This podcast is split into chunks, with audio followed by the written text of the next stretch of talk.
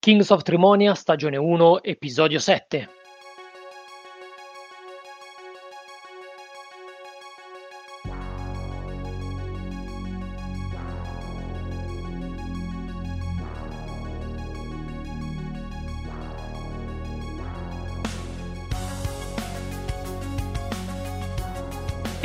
Buonasera a tutti, per vostra sfortuna oggi la combriccola la conduco io, Gaul, che non ho il bel vocione del nostro speaker preferito. Eh sì, Bishop doveva violare il coprifuoco imposto dal Covid e ci ha abbandonato per trasgredire. Con noi abbiamo il mirabolante Critz.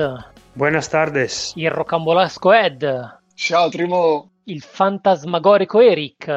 Uh, il cazzaro Doom. Yeah! Vi parlo dalla mia postazione Master Race. E poi ce ne parli. Per fortuna che ci sei perché Doom tu hai la cosa più succulenta di tutta la puntata, eh? quindi occhio. Intanto ringraziamo tutti quelli che ci hanno votato al Festival del Podcasting Emergente. Continuate a supportarci, ma soprattutto ad ascoltarci e a diffondere questo podcast a chiunque pensate possa apprezzare. E ricordate di venire numerosi sul canale Telegram omonimo a fare quattro chiacchiere con noi. Partiamo subito. Il nostro caro Chris è inventato un nuovo argomento che ha pensato di, di, chiamare la febbre del sabato gaming. Un po' di news succulente, un po' di cose strane e come punti principali abbiamo individuato un bel termometro. Rettale. Ovviamente rettale. Un bel termometro sugli hype del momento. Il primo di tutto Cyberpunk, Cyberpunk con la U. Ecco, Critz è talmente in hype che se n'è andato direttamente subito. Eccolo che è morto tutto. abbiamo notato, abbiamo notato. Stacca i torrent, Crizzo. Basta i porno. Non capisco cosa state a cosa vi riferite. Basta i, i porno per l'Oculus. L'Inculus. Quindi Cyberpunk, Cyberpunk sta per arrivare. Come è messo il vostro hype? Doom soprattutto che era quello più in attesa. A bestia, a bestia, proprio sto contando le ore per Cyberpunk. Già preordinato? No, no, eh, non ho preordinato, ma lo prenderò tanto su Steam, quindi... Non è che finisce? Esatto. Volevo, volevo, la collector, ma era già introvabile mesi fa. Quindi. Sicuro per Steam e non per GOG? No, me ne frega un cazzo. Io voglio tutto su Steam perché voglio le statistiche, voglio la, la, finestrella con lo sfondo di Steam, con le, le medagliette, eccetera. Anche perché ho scoperto una cosa: che se tu compri Cyberpunk su Steam è compatibile con, cioè almeno gli altri giochi. Oddio, adesso non sono sicuro, mi sto dicendo una cavolata. Comunque, se tu per esempio hai The Witcher 3 su Steam, puoi giocarci anche su um, Now, come si chiama quello di Nvidia GeForce Now Invece se ce l'hai su GOG non te lo riconosce, quindi non ci puoi giocare col Now. E questa è una cosa che secondo me vale la pena prendere i giochi su Steam perché esatto. eh, cioè, su GOG se non viene riconosciuto, io ho The Witcher 3 su GOG e non posso usarlo col Now per dire. Eh, non che ho intenzione di farlo, però eh, è un motivo in più per dire scelgo Steam invece che GOG per me. Poi vabbè, GOG è meglio per altre cose, però... Ma Posso, posso, sapere perché il Doom ci tiene tanto alle statistiche? Se poi vai a vedere il suo profilo c'è scritto non, gioca da 365 giorni e ha completato l'1% dei, dei, giochi posseduti. Cioè, di che costi vuoi vantare? Fammi capire. Devi sapere che l'attesa essa stessa è il piacere. L'attesa della statistica. L'attesa della statistica. Poi, poi, il mio profilo è privato, quindi nessuno ha visto niente. Che cazzo ne sapete?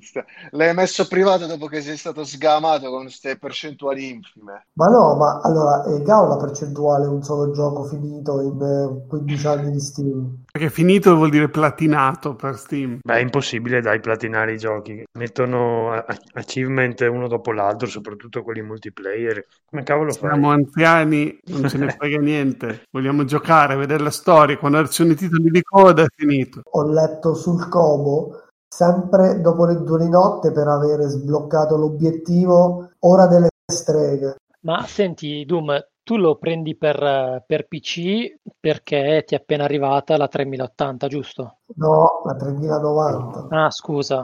Non è un poveretto. Esatto, 3090 e 49 pollici, 32 nodi. Infatti adesso ho il, il torcicollo perché devo girare la testa ogni volta di 360 gradi per guardare le finestre. Sei un gufo. Te l'avevo detto che era troppo grosso quel monitor. Esatto. Ma come mai proprio la Zotac e non la... Mi piace il nome, La Zotac. EVGA. Ev- eh. EVGA non l'ho presa perché dopo che il mio grandissimo amico e modello di vita Settex ha sconsigliato di prendere le VGA, Com'è? allora di non prenderle più. 7X. Ciao Andrea. Salutiamo il nostro ascoltatore numero uno. Oh, ragazzi, scusate, ma qui a- abbiamo cominciato senza aver fatto gli auguri ad Eric. È vero. Eh, che cavolo. Uh, Ai, ai, ai. Tanti auguri. A a- te, Tanti auguri. tanti auguri a a te. Trimo. Tanti auguri, caro Eric. Eric, ma che ti hanno regalato? Eh, Star Destroyer di... Ah, ma era il regalo quello. Ah, un regalino così da, da due lire, insomma. Sì, sì, sì. Poi solo oggi mi sono accorto della torta a tema. Pensavo fosse una cagata tipo tiramisù, una cosa del genere. Invece poi mi sono approcciato meglio nel guardarla. Mi sono accorto del, del diorato. è- era un tiramisù con una parte tipo abbiamo fatto l'effetto Lava. vulcano, diciamo, Eh, da sì. da una parte la lava, da una parte le rocce fatte con i biscotti sbriciolati, Eh, sì, sì, tipo sì. pan di Eh. stelle.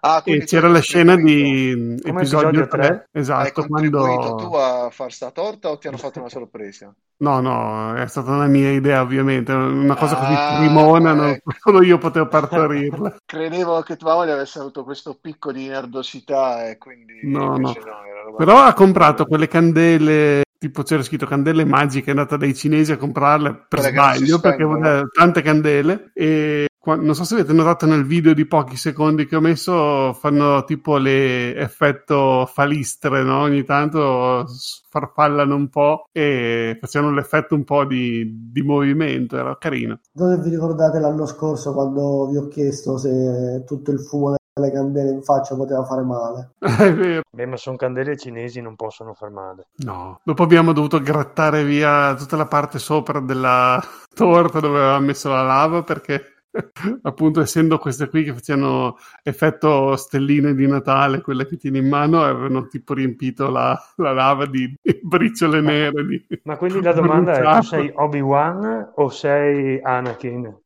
Come, come ti vedi questi 40 anni? Più da Obi o da Anakin? No, no, Obi, Obi, sempre Ah, Obi, ok. che va verso l'anzianità e mi faccio, mi accarezza la barba. Vabbè.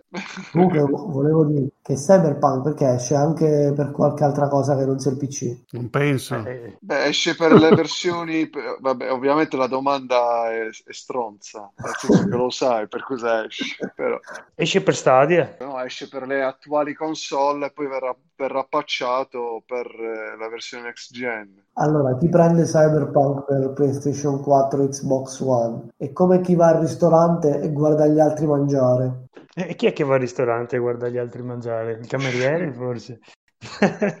Il Doom da quando si è comprato la 3090. Esatto. Non va Il neanche più post ristorante. 3090 e post monitor da 49 pollici. Papi, ma noi Esatto. non mangiamo, mangi, mangi. Allora. Non so se vi ricordate quella, quella scenetta di, di Maccio, quella di- della famiglia che c'è un piatto vuoto. ma-. Esatto, Ho già mangiato. così farà il Doom. Invece quindi di questa next gen, vabbè, il Doom ovviamente se ne batte le palle visto che si compra i mega schermi da PC e le super schede video. Allora, sono, questa settimana sono stato eh, l'utente più attivo su Reddit nel thread Ultra Master Race. Quindi invece qualcuno ha ordinato, ha preordinato qualche console?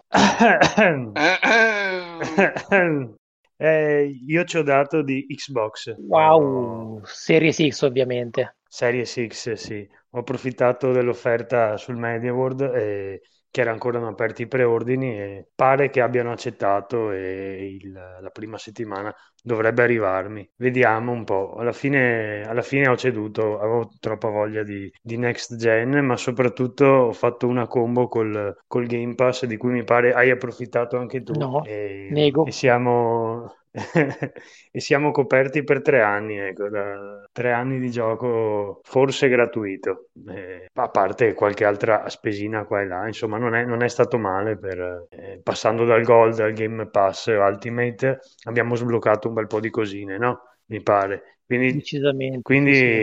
ci, voleva, ci voleva la console per, per completare il tutto. Ma Dopo- eh, eh, voi pensate che al lancio saranno introvabili nelle grandi catene tipo Media World? Cioè, Guarda, il MediaWorld ad oggi, ad oggi se lo prenoti te la dà ancora per la prima settimana. Ora io non, vo- non- non so come, cioè il MediaWorld è una catena ovviamente europea, probabilmente gliene arrivano eh, decine di migliaia, quindi magari preferisce prima darle a online a chi lo preordina e quello che avanza lo metti in negozio. Però adesso io non credo che, che se vai lì eh, il primo giorno non trovi qualcosa, magari dopo la prima settimana, non so, però le prime settimane... non, non- ho mai vissuto il lancio di una console eh, senza aver visto i bancali pieni. Io li ho sempre visti.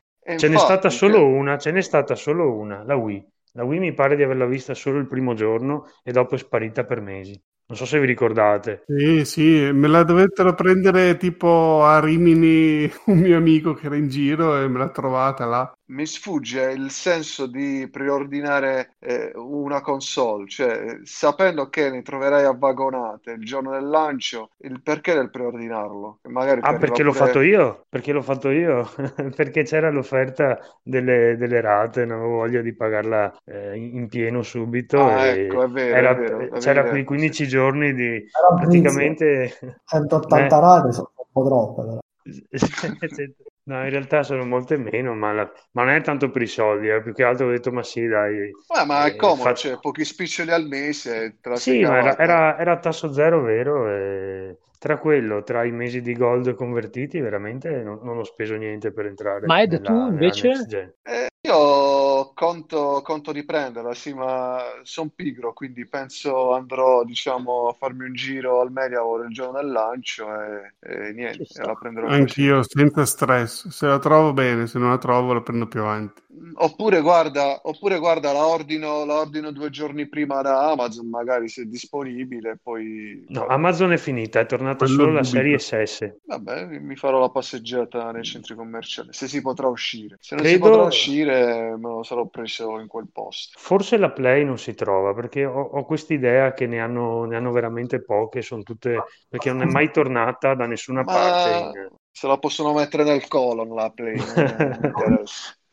Se vai a mettere dal day one non trovi la catasta di PlayStation 5, almeno una decina in esposizione. Secondo me sì. Una decina vuol dire che riempi con le dimensioni che ha, riempi praticamente Ah, me- mezzo capannone prendi. Non entra più nessuno. colgo l'occasione per tutti gli amici che ci seguono di usare questo spazio per fini personali. Io eh, realizzo adesivi per personalizzare quelle- quegli hangar che stanno sopra quei- quei- quelle piste di atterraggio che sono quelle cose bianche di PlayStation 5. Quindi a 25 euro uno. Oggi ho letto che hanno iniziato già a vendere le prime placche, eh, diciamo, personalizzate, quindi con colori diversi, temi, eh, eccetera. Che poi questo discorso qua è interessante perché, eh, non so, fino ad oggi ci sono state le varie console eh, che hanno accompagnato l'uscita di certi giochi, che hanno, eh, hanno, diciamo, Delle livree era- particolari. sì. Esatto, erano personalizzate a seconda del gioco. Magari adesso non accompagneranno più, cioè l'uscita di un gioco non sarà più accompagnata da una console dedicata, ma forse solo dalla, dalla placchetta per personalizzarla. Non so, eh, pensavo a questa cosa. Ma effettivamente potrebbe essere un'idea, però vedo che anche a, tipo quando c'è la 360 che aveva il frontalino cambiabile, non, non sono mai usciti giochi tipo con in allegato il suo frontalino. Chissà come mai non ci avevano pensato, potrebbe essere un'idea.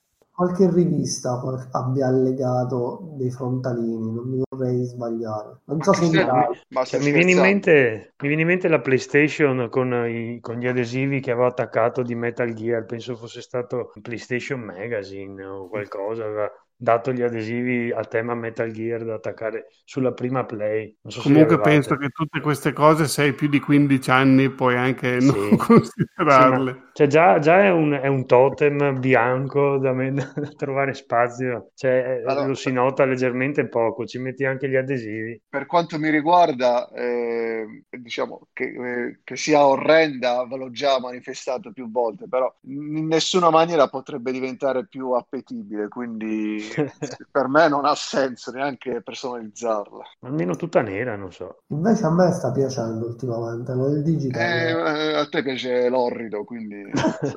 Salutiamo il conigliastro. non sfogatevi neanche troppo che l'assenza di Bishop vi permette di sparlare di... Quel sonaro di merda! Sì, effettivamente senza di lui sembra un podcast eh, sponsorizzato da Microsoft e da Phil Spencer. Certo, eh, come faremo a non giocarci quel capolavoro di Godfall? Eh, come, non, come non puoi giocarlo? Puoi giocarci dall'Epic Store, mi pare, l'ho visto prima. Eh sì. Ah, Se vuoi. non voglio. Però dai, l'unica cosa bella della Play è che hanno il gioco di lancio più bello fra le due console perché hanno Demon Soul. Astro la- qualcosa? e quello Non è parlavi di dell'Astrobot. No, l'Astrobot è, è orribile. Secondo te è meglio Demon Soul piuttosto che un Game Pass con... eh, Attenzione No. a usare il posto. eh. Ass- assolutamente no. Ma secondo te è meglio andare Cioè- al McDonald's o da Cracco? Per me, diciamo, una- eh, la vera killer app del lancio della console è il Game Pass, se ti devo dire la verità. Eh, cioè, la possibilità di non dover comprare nessun gioco, magari sicuro la console ti regalerà anche un mese di Game Pass incluso, Eh, senza comprare il gioco, poter provare, poterne provare 100, eh, secondo me è la vera killer app del lancio della console. Poi è ovvio, non è- non- non c'è nessun gioco nuovo, non scopriamo niente, però per me è decisamente un valore aggiunto. Poi Esatto. Ah, no, sì. perché il problema è Totale. che a molte persone quando considerano il Game Pass considerano, eh, ma costa 13 euro al mese, 14 euro al mese. Costa- Allora, anche se fai i magheggi, magheggi vari per pagarlo due centesimi, anche se tu no- non fai questi magheggi, me lo compri a Rio de modo- Janeiro non la pensano così comunque. Se tu lo compri in modo legit, eh, puoi comprare quello annuale o i trimestrali o queste cose qui e costa molto meno di 13 14 Allora. euro al mese. Cioè, volendo, hai la libertà di poter provare due giochi al giorno diversi. Avere il Sì, sì, infatti- sì. Eh, infatti. chiaramente, hai la libertà, non il tempo. Premetto che mi dissocio dagli ultimi, mi dissocio dagli ultimi due minuti, diciamo, ma a parte questo, è sicuramente un cambio di paradigma l'avere un servizio come Game Pass e sono d'accordo nel pensare che sia la killer app per le console Microsoft. Questo, secondo me, è fuori discussione. Poi ognuno, a seconda del tipo di videogiocatore che è, può eh, decidere che non fa per lui. Io non comprerò eh, una console Xbox adesso, ho comunque fatto il Game Pass per, eh, per i tre anni eh, perché sono convinto che sia un ottimo servizio, quindi che sia il PC, che sia l'xCloud, che sia qualcosa, lo sfrutterò. Detto questo, mh, se non avessi un barlume futuro di qualche esclusiva lato Sony che mi può interessare, ma e dovessi prendere, che ne so, una console uh, a colpo sicuro, Xbox Series X più Game Pass, chiuso. Amico Gauligno. Mi dissocio. Beh, il primo errore che fa la gente considerando il Game Pass è quello dei, dei 15 euro al mese, che non è così. E il secondo errore che fanno è: Ah, ma io ho fatto un mese di abbonamento e in quel mese mi sono reso conto che non ho giocato a niente perché non ho tempo, non ho fatto in tempo a giocare niente. Ma è un po' come quelli che considerano così il plus. Cioè, tu questi servizi devi considerare o lo fai o non lo fai. Non lo fai un mese perché c'è quel gioco, il mese dopo non lo fai perché risparmi i 10 euro al mese. Cioè, o lo fai per un anno e paghi, sono tipo 100 euro all'anno, una cosa del genere se fai l'annuale, o non lo fai. Non, non è questo mese sì, questo mese no, ah no, devo fare questo, devo usare il Game Pass perché sennò poi mi scade questo gioco, devo giocarci adesso. No, eh, questo è il grosso errore che fanno quelli che l'hanno provato un mese, che c'era il mese di prova, e pensano, ah, in quel mese di prova alla fine ho corso per finire un gioco così col fiato sul collo, ma non è questo il modo in cui lo, tu lo devi fruire, tu lo fai e basta. Cioè non... Certo, se pensi che lo devi, lo devi mantenere solo per un mese, è chiaro che, che ti sale l'ansia, però... eh, Appunto. No, non è quella la filosofia. Eh, ma tanta gente fa questo ragionamento, purtroppo, infatti sto parlando qui al pubblico che ci sta ascoltando sperando di fargli capire un po' come la vedo io. C'è chi spenderà anche, immagino, 80 euro per un gioco e poi lo, ci giocherà due giorni e lo, lo, metterà lì nella libreria. Cioè, il discorso è lo stesso. Non ha senso, secondo me, fare eh, diciamo, un, un, discorso del genere. Cioè, diventa un servizio come Netflix. Tu paghi Netflix e hai un catalogo di film film, di, di, telefilm, ti piacciono tutti? Sicuramente no, li guardi tutti? No, alcuni magari inizi un telefilm, vedi la prima puntata, è orribile e passi al prossimo. Però dopo magari, sicuramente in mezzo ci sono serie, cose che ti, che ti, interessano. Pensiamo che adesso hanno messo tutti i giochi Microsoft. Ah, vabbè, ci sono un sacco di titoli in continuo ciclo di Capcom, piuttosto che indie, piuttosto che può essere anche Red Dead Redemption 2, uh, Dark Soul hanno messo per cui di titoli grossi ce ne sono sempre stati nei, nei mesi. Aggiungono EA Pass a breve, mi pare a, a, a dicembre. No, no, no, no, con l'uscita, eh, ecco. contemporanea con l'uscita della console, dal 9 a novembre, 9-10 novembre. Sì. Hanno aggiunto tutto giorno. il catalogo Bethesda, per cui tutto ID, tutti eh, ovviamente hanno comprato gli Elder Scroll, eh, più di così, insomma e stanno continuando ad acquisire, non si sa, ci sono sempre queste voci di corridoio, prima hanno detto di Siga, adesso hanno detto che forse hanno comprato Ubisoft, Ubisoft. Sembra, sembra, boh, sembra, strano però... Ah, è impossibile, impossibile. Allora, in Ma... realtà il discorso è che tu paghi anche per avere la possibilità di poter scegliere, tutto qua, cioè tu hai un catalogo sconfinato a disposizione, giochi a quello che ti piace, non è detto e non è obbligatorio che tu giochi a tutto, è chiaro, è esattamente come se stessi scrollando per scegliere una serie tv e, certo. e, e dovessi scegliere. Come Eric, è, è una fruizione di tipo diverso. Molto e poi nessuno ti vieta di comprare il titolo, c'è qui che dice Cyberpunk, perfetto, Cyberpunk non sarà sul pass almeno per un bel po' e puoi comprartelo. Cioè, è chiaro, chiaro che certo. non è, come, come ci precluso. sta che, che uno ha il pass però non accenda la console per una settimana, ma non è detto che in quel caso sia stato un acquisto errato. E voglio dire, è un servizio che tu hai lì a disposizione quando vuoi tu. Eh, lo paghi anche per Assolutamente questo. così. Poi quando uscirà God of War eh, in esclusiva comprerò la PlayStation, ma nel frattempo avrò giocato per un anno ai giochi del Game Pass. Sì, quando ci sarà una massa critica di titoli che potrebbero essere interessanti per la Play, dopo ognuno ha i suoi, per me insomma certo. non sono proprio tantissimi, magari esce una versione rivista un po' più, un po più umana di, di dimensioni. Ma torniamo al Doom che lui solo PC, perché figuriamoci, cioè ormai PC Master Race come è giusto che sia, vero Chris? PC Master Race sempre. PC Super Master Race e anche lì c'è il Game Pass. PC. Anche lì c'è il Game Pass, ma lui se ne sbatte del Game Pass.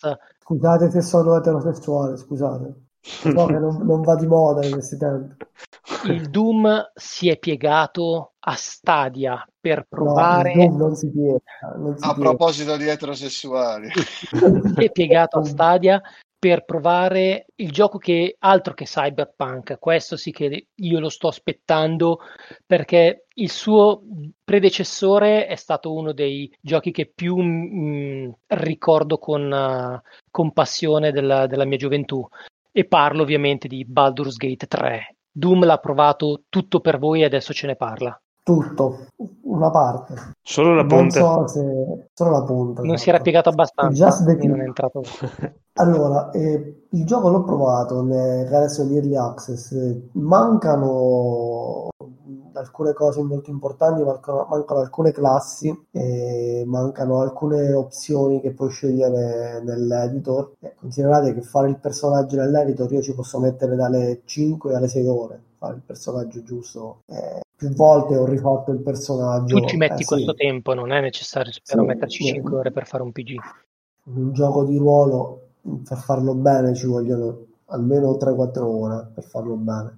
E sicuro lo devi fare 2-3 volte. Comunque al di là di questo, quindi ho scelto un personaggio di quelli già pronti, che mi piacevano, che erano più fighi. E non so se per chi ha giocato a Divinity 2 il gioco è molto molto simile nell'approccio. Io Divinity 2 ci ho giocato, non l'ho chiaramente finito, e che figurati se posso mettermi a finire i giochi, io li, li provo e, li gusto per quello che sono i giochi. A parte Zelda.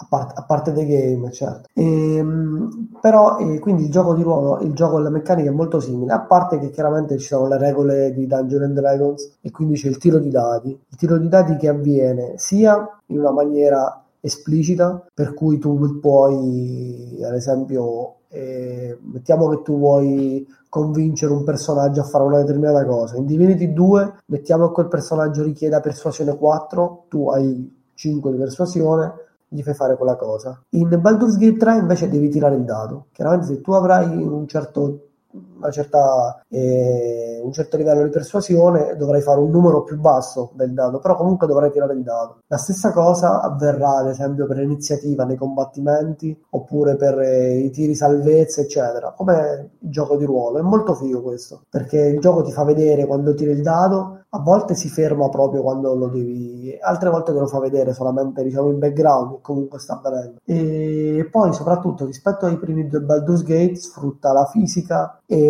le diverse altezze dell'ambiente di gioco, come in Divinity 2. Ad esempio puoi fare cadere un personaggio da un dirupo oppure puoi dare fuoco a una pozza d'olio con una palla di fuoco. È molto figo questa cosa, implementazione della fisica, perché con tutte le magie e le abilità di Baldur's Gate, della, di Dungeons Dragons comunque l'arricchisce parecchio. E poi per quello che ho visto, allora l'Early Access è il primo atto, e dura non so quanti atti saranno, penso 4 o 3 o 4. E il primo atto quindi dura un 20 ore per finirlo. Io ci ho giocato tre ore e quindi non, anche per non spoilerarmelo. Il gioco ha dei difetti, mancano delle texture, eh, ci sono dei bug. Ad esempio, ho provato a un certo punto, io ho giocato da Warlock e da, e da Rogue, ho provato due, due personaggi. Ho provato da Warlock a fare a bruciare la mano di un personaggio per convincerlo a lasciarmi. Alla fine dice questo ti lascia, però non parte per niente l'animazione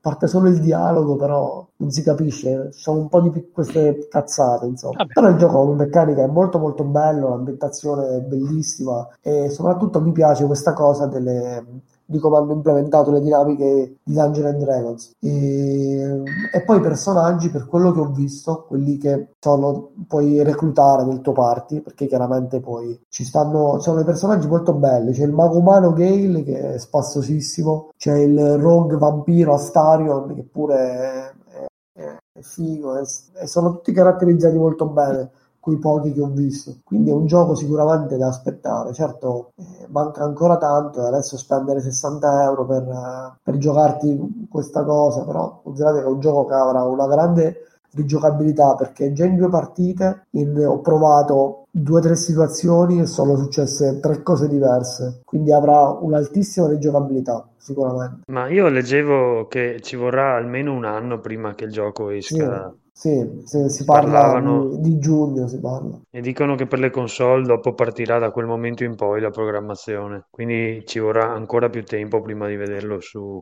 Play 5, Xbox, Switch. E su Switch, perché su mm. Divinity è uscito pure su Switch. Sì, sì, infatti ha avuto anche un bel successo, mi pare. Oddio, come motore è molto simile a Divinity, quindi non penso che sia tanto più pesante. Io avevo giocato il primo Baldur's Gate e c'erano... Eh, ma si lega in qualche modo a, a a quei sì, due sì. capitoli sì, vecchi o mi ricordo c'era Boy Minsk che può essere il gigante col, Beh, boh, ad, adesso, adesso, da quello che si è visto nel primo atto non, del terzo non so se ci, quali richiami ci saranno con gli altri due però la trama è, è legata alla hanno detto che ci saranno molti ritorni di personaggi che erano nei primi due però da quello che ho visto io per adesso non si capiva perché chiaramente... Ma se li terranno per la fine quando eh, è pronta? Sì, sì, sicuramente. Ma è probabile anche su Stadia o solo Steam? No, guarda, su Stadia c'è. C'è anche su Stadia? Inizialmente l'avevano annunciato proprio per Stadia, quasi eh come eh sì, fosse un'esclusiva. Fosse il fiore all'occhiello della line-up di Stadia. L'Early Access no. Ah, non c'è in accesso anticipato no, no, su Stadia? No. Ah, ecco. Bah, vabbè sto Stadia è sempre più, più fallimentare. L'Early Access c'è sicuramente su Steam e su GOG. Fammi vedere. Non so se sì, sia anche sull'Epic sì, Store. Sì, C'è su Stadia. Ah, ok. Sì, c'è dal 30 settembre Stadia e PC. Eh, ricordo che eh, sbandieravano una funzione dove eh, gli spettatori su YouTube potevano interagire con, eh, con le scelte. Non, non ve la ricordate poi questa storiella qua? No, non mi ricordo. No. Mi ricordo che dicevano che c'è la modalità master come c'è pure in Divinity, però nell'Early Access non ci stanno queste cose. Va bene, va bene, ok. Però chiaramente anche su Stadia prezzo pieno lo devi pagare l'Early Access, cioè 69 euro, quindi anche, anche no. Chissà se Stadia farà mai delle politiche di sconto. Ne ha fatte finora? Lo- Sì, sì, ha fatto degli sconti l'anno scorso. Non mi Ho ricordo visto il che se compri ha qualcosa ti danno 10 euro. Ho visto adesso installandolo. Hanno copiato da Epic in poche parole. Esatto, fai un acquisto e ti danno altri 10 euro. Mm. Però costa tutto a prezzo pieno, quindi Da, non da spendere in non si sa cosa perché non c'è un cazzo. Quindi. Ma quindi parlando di servizi in cloud, Chris, sei riuscito quindi, grazie a questo abbonamento Ultimate, a provare l'xCloud finalmente. Sì, ho provato finalmente l'xCloud solamente sul cellulare perché non ho la TV Android, quindi no, e non ho neanche il frigorifero Android, quindi no- non ho potuto provarlo in altri posti. Però vi dico la verità, io avevo acquistato un, un praticissimo, colle- un praticissimo kit per collegare il pad della Play 4 alla- al cellulare e quindi fa da eh, perfetto, perfetto contorno. Metti, eh, metti in- ho fatto la prova sia in WiFi che in 4G e ho, ho provato un bel po', insomma, ho fatto un bel po' di titoli, no? non è che ci ho giocato tanto, era solo era tanto per vedere la, la fluidità, gli- le, le reazioni, gli scatti. E ho visto che sono rimasto anche, anche sorpreso, insomma, pensavo fosse, fosse peggio la situazione del, del cloud. Io qui no, ho la fibra, la, la FTT, la FTTC, quindi non è che arrivo a chissà che velocità, ma eh, a parte i giochi, vabbè, i giochi di lotta o soprattutto su Forza 4 ho visto abbastanza, abbastanza almeno sul mio dispositivo, di lag nelle curve. Però tanti altri giochi, anche Doom o Killer Instinct, stranamente andavano abbastanza bene. non- insomma, non era come avere la, la console accesa, però eh, pensando che, che- che sei online, che stai simulando, non ho avuto grossi, grossi problemi. Qualche volta il gioco non parte, tu lo lanci, lui carica, ti, ti fa vedere che è partito, ma dopo devi rilanciarlo. No, insomma, è un early access. A me viene in mente, magari se tu vuoi fare intanto la prova di un, di un titolo, che sei fuori, magari dopo a casa vedi se te lo installi o meno, devi scaricarti 20, 30, 60 giga. Se c'è la, la possibilità, ecco che lo fai. E giocare in mobilità non lo so col cellulare, perché se sei, se sei per strada e non hai il pad, intanto non puoi provarlo, perché non, non accetta gli input da, gli input da, mm, da cellulare, accetta Il solo il pad. giochi vuole il pad, sono solo un paio Sì. che hanno i comandi a schermo. E per cui sei, insomma, dovresti tirare, che ne so, una metropolitana dove tirarsi fuori il pad e diventa un po'... e il tablet la penso sia la stessa cosa, quindi eh, comunque in mobilità non, eh, immagino che le persone non si portino in tasca un pad della Play o dell'Xbox. Però ecco, in altre situazioni, appunto, magari più casalinghe, qualche funzione più casalinghe o, o piuttosto magari un domani uno può non avere la console e tramite l'app della TV piuttosto che, non lo so, qualche, qualche dispositivo, ecco che si gioca i titoli. Se sei più un appassionato magari di strategici o di titoli che non hanno particolari criticità sugli input, ma ti sei risparmiato 500 euro. Sembra che nel prossimo anno potrebbe arrivare eh, una versione per PC di xCloud e quindi non è detto che in un futuro prossimo anche un'app per le TV, un'app ufficiale. Quindi probabilmente un po' più in là perché sicuramente vorranno ammortizzare comunque le console. Qualche, qualche console vorranno venderla. Esatto, indubbiamente, quindi non sarà una cosa che vedremo a breve, ma il disegno, il disegno è tracciato secondo me. Cioè, dopo dip- dipende dal tipo, se per esempio io di mio sono più legato ai giochi di azione, di quelli che sono- soffrono più di più di input, che può essere i Dark Souls, possono essere i platform, i Metroidvania, i, i picchiaduro, quindi è chiaro che preferisci avere l'hardware. Però se per esempio giochi a Baldur's Gate 3, eh, che devi fare i tiri di dadi o, o o cose Beh, simili. eh, però considera che il servizio è ancora in beta, quindi magari Eh, ah, ma potrebbe, certo. potrebbe migliorare. Poi Anche mancherà il quel punto di 5G vista. perché adesso c'è ancora il 4G, un domani c'era il 5G con, con tutte le feature in più, Ma magari ci sarà... tutti il 5G, quindi Dopo ho provato anche Stadia, fatalità 5 minuti prima dello streaming, ma ho visto che non è proprio la stessa cosa. Intanto mi ha chiesto di spegnere qualsiasi dispositivo in casa, mentre Xcloud c'era Netflix che andava, c'era YouTube, la c'era i lavastoviglie. cellulari, la lavastoviglie, eppure continuava Quindi ad andare Killer Instinct. Invece Stadia per Pac-Man mi ha fatto, mi ha fatto praticamente spegnere la casa e, e- e andava ancora a scatti. non, non puoi, eh, eh, diciamo, usare la lavatrice, asciugarti i capelli e giocare a Stadia. Eh, i capelli, i Quali capelli capelli? potrei asciugarmi facilmente. Però Stadia, ecco, ha il controllo su, ti appare tutto un- tutta una serie di tasti sul, sul cellulare e, e hanno anche il feed aptico, come si dice, fatto anche molto bene, ti sembra di, di avere il pad. Quello, quello è fatto bene, quella parte lì, che l'Xbox Cloud ancora non ha, però immagino Una che... cosa per volta. Invece non capisco se Eric si è fatto del male o no con il gioco che ha provato. Hmm, Io ho provato Need for Speed Payback con, eh, che l'hanno dato col PlayStation Plus, ma così è stato un weekend di follia perché effettivamente non è un bel gioco, però eh, non riuscivo a smettere di giocarci. Ci ho giocato per tutto il weekend, eh, sono andato un po' avanti, ho fatto tipo secondo me sono arrivato quasi forse all'ultimo atto della storia, che è proprio la storia, quei personaggi, Cortina solite cavolate alla Fast and Furious. E mm, ci ho giocato un bel po' di ore e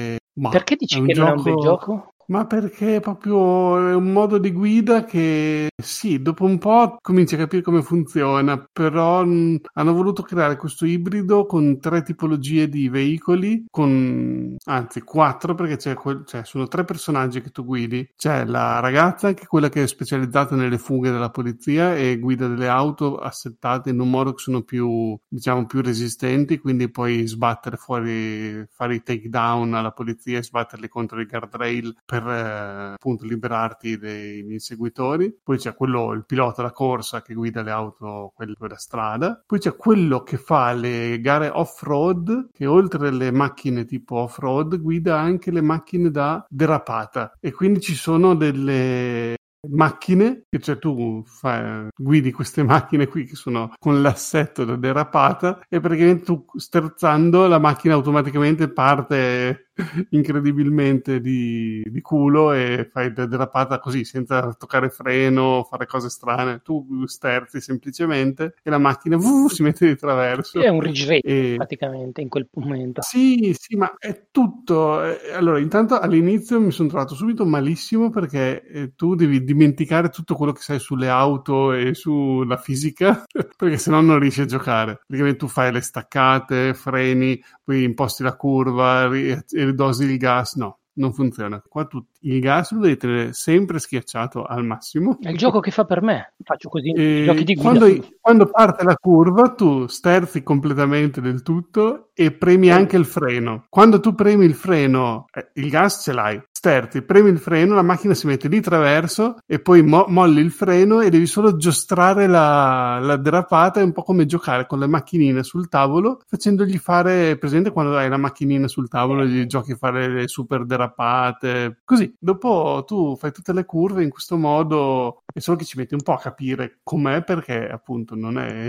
il modo in cui bisognerebbe guidare un'auto. ricorda proprio Ridge Però- Racer che aveva questo Sì, sì, modello una di volta capita questa cosa qui e diventa proprio non, non riesci a smettere di giocare perché proprio è come giocare con le macchinine sul tavolo, fargli fare tutte le curve di traverso in modo così semplice che eh, è appagante perché di solito nei giochi di guida fargli fare delle derapate così controllate senza riuscire eh, a mantenersi o andare troppo all'interno, troppo all'esterno è abbastanza difficile. Qua invece tu proprio fai la derapata e, e la macchina va. va. E va curva tranquilla, liscia come l'olio. E, quindi mi ha proprio tenuto attaccato perché appunto poi cambi le macchine, trovi le, eh, altre cose e, e vai avanti nel gioco. La cosa brutta è che mh, ci sono i negozi dei potenziamenti, ma tu non è che compri, ti dici compro lo scarico, metto insomma come in Gran Turismo o in Forza Motorsport. Qui c'è il classico cose del gioco delle Electronic Arts e quindi ci hanno dovuto mettere quelle cavolate delle carte che tu tipo vai nel negozio dei potenziamenti, tipo c'è una lotteria che vinci una carta. Ah, mi gaccia cioè, pure qua.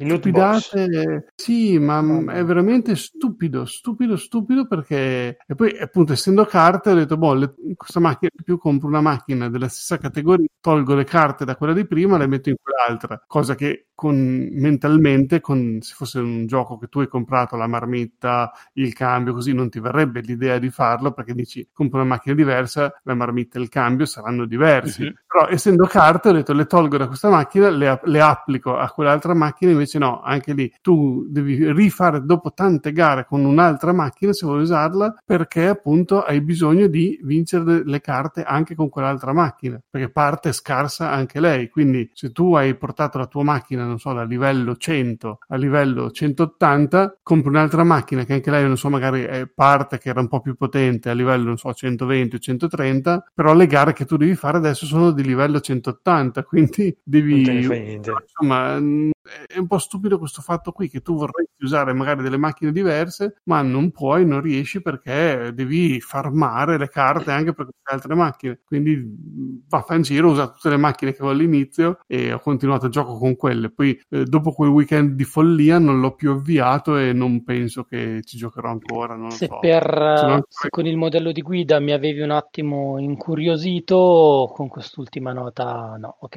non ci provo. No, ma mh, allora diciamo che all'inizio comunque lui ti dà tanti soldi e tanti modi per avere queste carte. Ne, ci sono tipo proprio dei, tipo dei gettoni, penso, non mi ricordo come li chiama, per comprare queste carte e te ne dà tantissimi. Quindi io anche con queste macchine qui che ho preso, le ho sempre comprate queste carte. Il problema è che secondo me lui te le dà in base al livello che tu è la macchina. Quindi tu dovresti prendere le carte, per tutti, eh, c'è tipo scarico, marmitta e questo e quell'altro, insomma, sono tipo sei tipologie di carte e mh, mm, dovresti prendere tutte e sei. Poi quando hai preso tutte e sei dovresti riprendere delle altre che forse te le dà più potenti, non lo so come funziona perché io veramente le ho comprate tutte e però la macchina comunque non era arrivata al livello di quell'altra e non ho capito come poter fare per avere delle carte migliori perché se nel negozio dei potenziamenti mi dà quelle lì, io come faccio a dire ne voglio più potenti? Cioè, non ha senso. Eh, però sì, non, non, ti, non, ti, preoccupare che il gioco non ti blocca dicendoti eh, ah, devi farmare perché non hai più carte, cioè, volendo le puoi comprare, cioè comprare quei soldi che ti dà già il gioco di suo, non è che è avaro. Forse dopo andando avanti... No, no, eh, sì, ovviamente dopo se tu finisci tutte queste cose potresti comprare quei soldi veri. Ore, no. Però te ne dà già tantissime di suo. Cioè, quei soldi veri secondo me deve essere proprio che lei già le vuoi tipo 10 macchine della stessa tipologia e allora forse devi cominciare a spenderci dei soldi o a farmare come una bestia. Però se tu ti accontenti di fare la storia con le macchine che ti dà il gioco e magari eh, la cosa che ti conviene è, visto che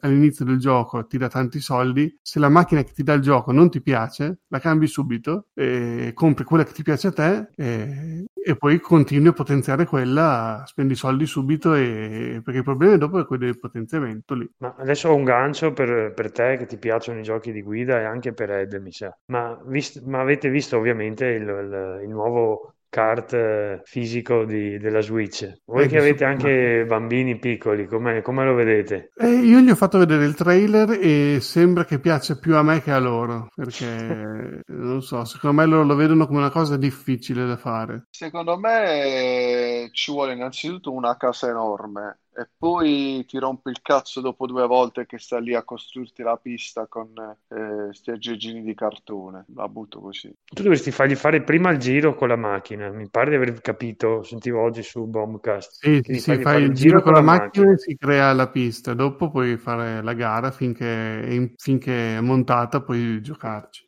Però se la macchina stacca le ruote da terra, perché magari vuoi fare una rampetta così, annulla tutto e ti fa ricominciare. Cioè tu non puoi avere eh, stacchi o salti, diciamo. Ah, questo non lo sapevo, quindi magari se hai un tappeto sì. che fa un po' il saltino... No, tu... magari vuoi fargli, che ne so, una scatola di scarpe, fargli fare una... Non acc- lui deve, non, non accetta queste cose, forse perché si rompe, non so. No, la, la, mia paura è che faccia l'effetto Mm, come si chiama Labo che mh, mm, lo usi due o tre volte piace so. molto poi rimane lì in un angolo a marcire il cartone. Più, più che altro è che devi avere, vabbè, se vuoi giocare, se giochi da solo ti basta il kart, però se tu hai due bambini dovresti averne due. No, ci servono anche due Switch. Anche due Switch. Eh. Scusa, che fa Eric? Non gioca? Tre carte e tre Switch. Eh, però ci sono solo due personaggi per ora, ci vuole, ci vuole il terzo personaggio. Adesso arriverà Peach. Ho un figlio di troppo. Secondo me tra un mese non se la caga più nessuno sta Roma. Comunque. No, vabbè, e io l'albo li ho comprati tutti a 15 euro perché non se li cacava nessuno, quindi magari anche questo si trova, non dico a a 15 euro, ma magari si trovasse a 50-60 euro potrebbe essere una cosa comunque carina, perché alla fine c'è una macchina telecomandata, bene o male, eh, meno di 30 euro, 40 euro non la trovi anche senza nessun gimmick tecnologico. Questa che ha tutte quelle cose lì ci credo che costa tanto anche a Nintendo produrre, però eh, insomma 100 euro no. 130. Pensa che io stavo per comprare una Switch per colpa di questo gioco. Ah, sì? Sì, e beh, l'idea, mi piaceva, l'idea mi piaceva tantissimo. Eh, ci sono altri motivi per eh, comprare una Switch. Questo era un di più. Ma tu che hai visto il video che lo provavano, il- lo sterzo è mh, diciamo digitale o analogico? Nel senso che di solito queste macchine telecomandate un po' più scarse, quando tu sterzi, le ruote sono o dritte o tutte sterzate a destra o tutte No, no, sterzate a no, sinistra. aveva, aveva una, una gra- granularità nello sterzo. Dici? Adesso Ok. non è, adesso non è una, una macchina Formula 1, però c'era una, eh, una No, risposta. perché, eh, Il così- guaio che sentivo dire è che spesso perde la connessione. Cioè, se tu, non so, dicevano che se loro adesso, non so, loro sono americani, non so che case e che percorsi avessero fatto. Poi c'erano che stavano al divano, in certi punti dopo dovevano alzarsi perché eh, mancava la connessione e la macchina si piantava. Eh, non so, se tu dovresti, se, se dovresti, forse se, se va meglio se tu la segui tipo le mini 4D, non so se col bastone, però, però non so, non, non so, sentivo appunto sta prova di, di Bombcast e, e dicevano questo come difetto grosso è quello delle ruote che si staccano da terra la macchina, cioè non, non ti dà più il percorso, però per il resto dicevano che è carino, insomma, è anche robusto, è anche la macchina ha pre- ha preso diversi colpi sul muro di qua e di là e non, non ha fatto, non ha fatto danni. Beh sì, almeno quello sarà un po' di Uffa, quelli- e Andro Ah. anche questa volta non si è fatto vedere che l'ha comprato e ce ne poteva parlare di persona. Doom, tu, visto che parlavi di, di, di Baldur's Gate, giochi di ruolo, ti consiglio io un gioco di ruolo fighissimo che devi assolutamente giocare. Disco Elysium. Bellissimo. L'ho iniziato un po' di tempo fa e non ne avevo parlato perché dovevo macinare un po' di ore e posso dire che come gioco di ruolo una cosa veramente strepitosa. Eh, il suo vero unico problema attuale è che manca la traduzione italiana. Questo perché eh, ha una quantità di testo impressionante e anche complicato. Io ovviamente lo sto giocando in inglese e il tanto tempo perso è nel leggere tutto quello che c'è che è oltretutto anche molto interessante, ma è complicato. Certe volte le devo rileggere anche un paio di volte perché gli argomenti non sono per niente banali e nemmeno l'inglese utilizzato è un inglese scolastico, anzi un inglese abbastanza complesso.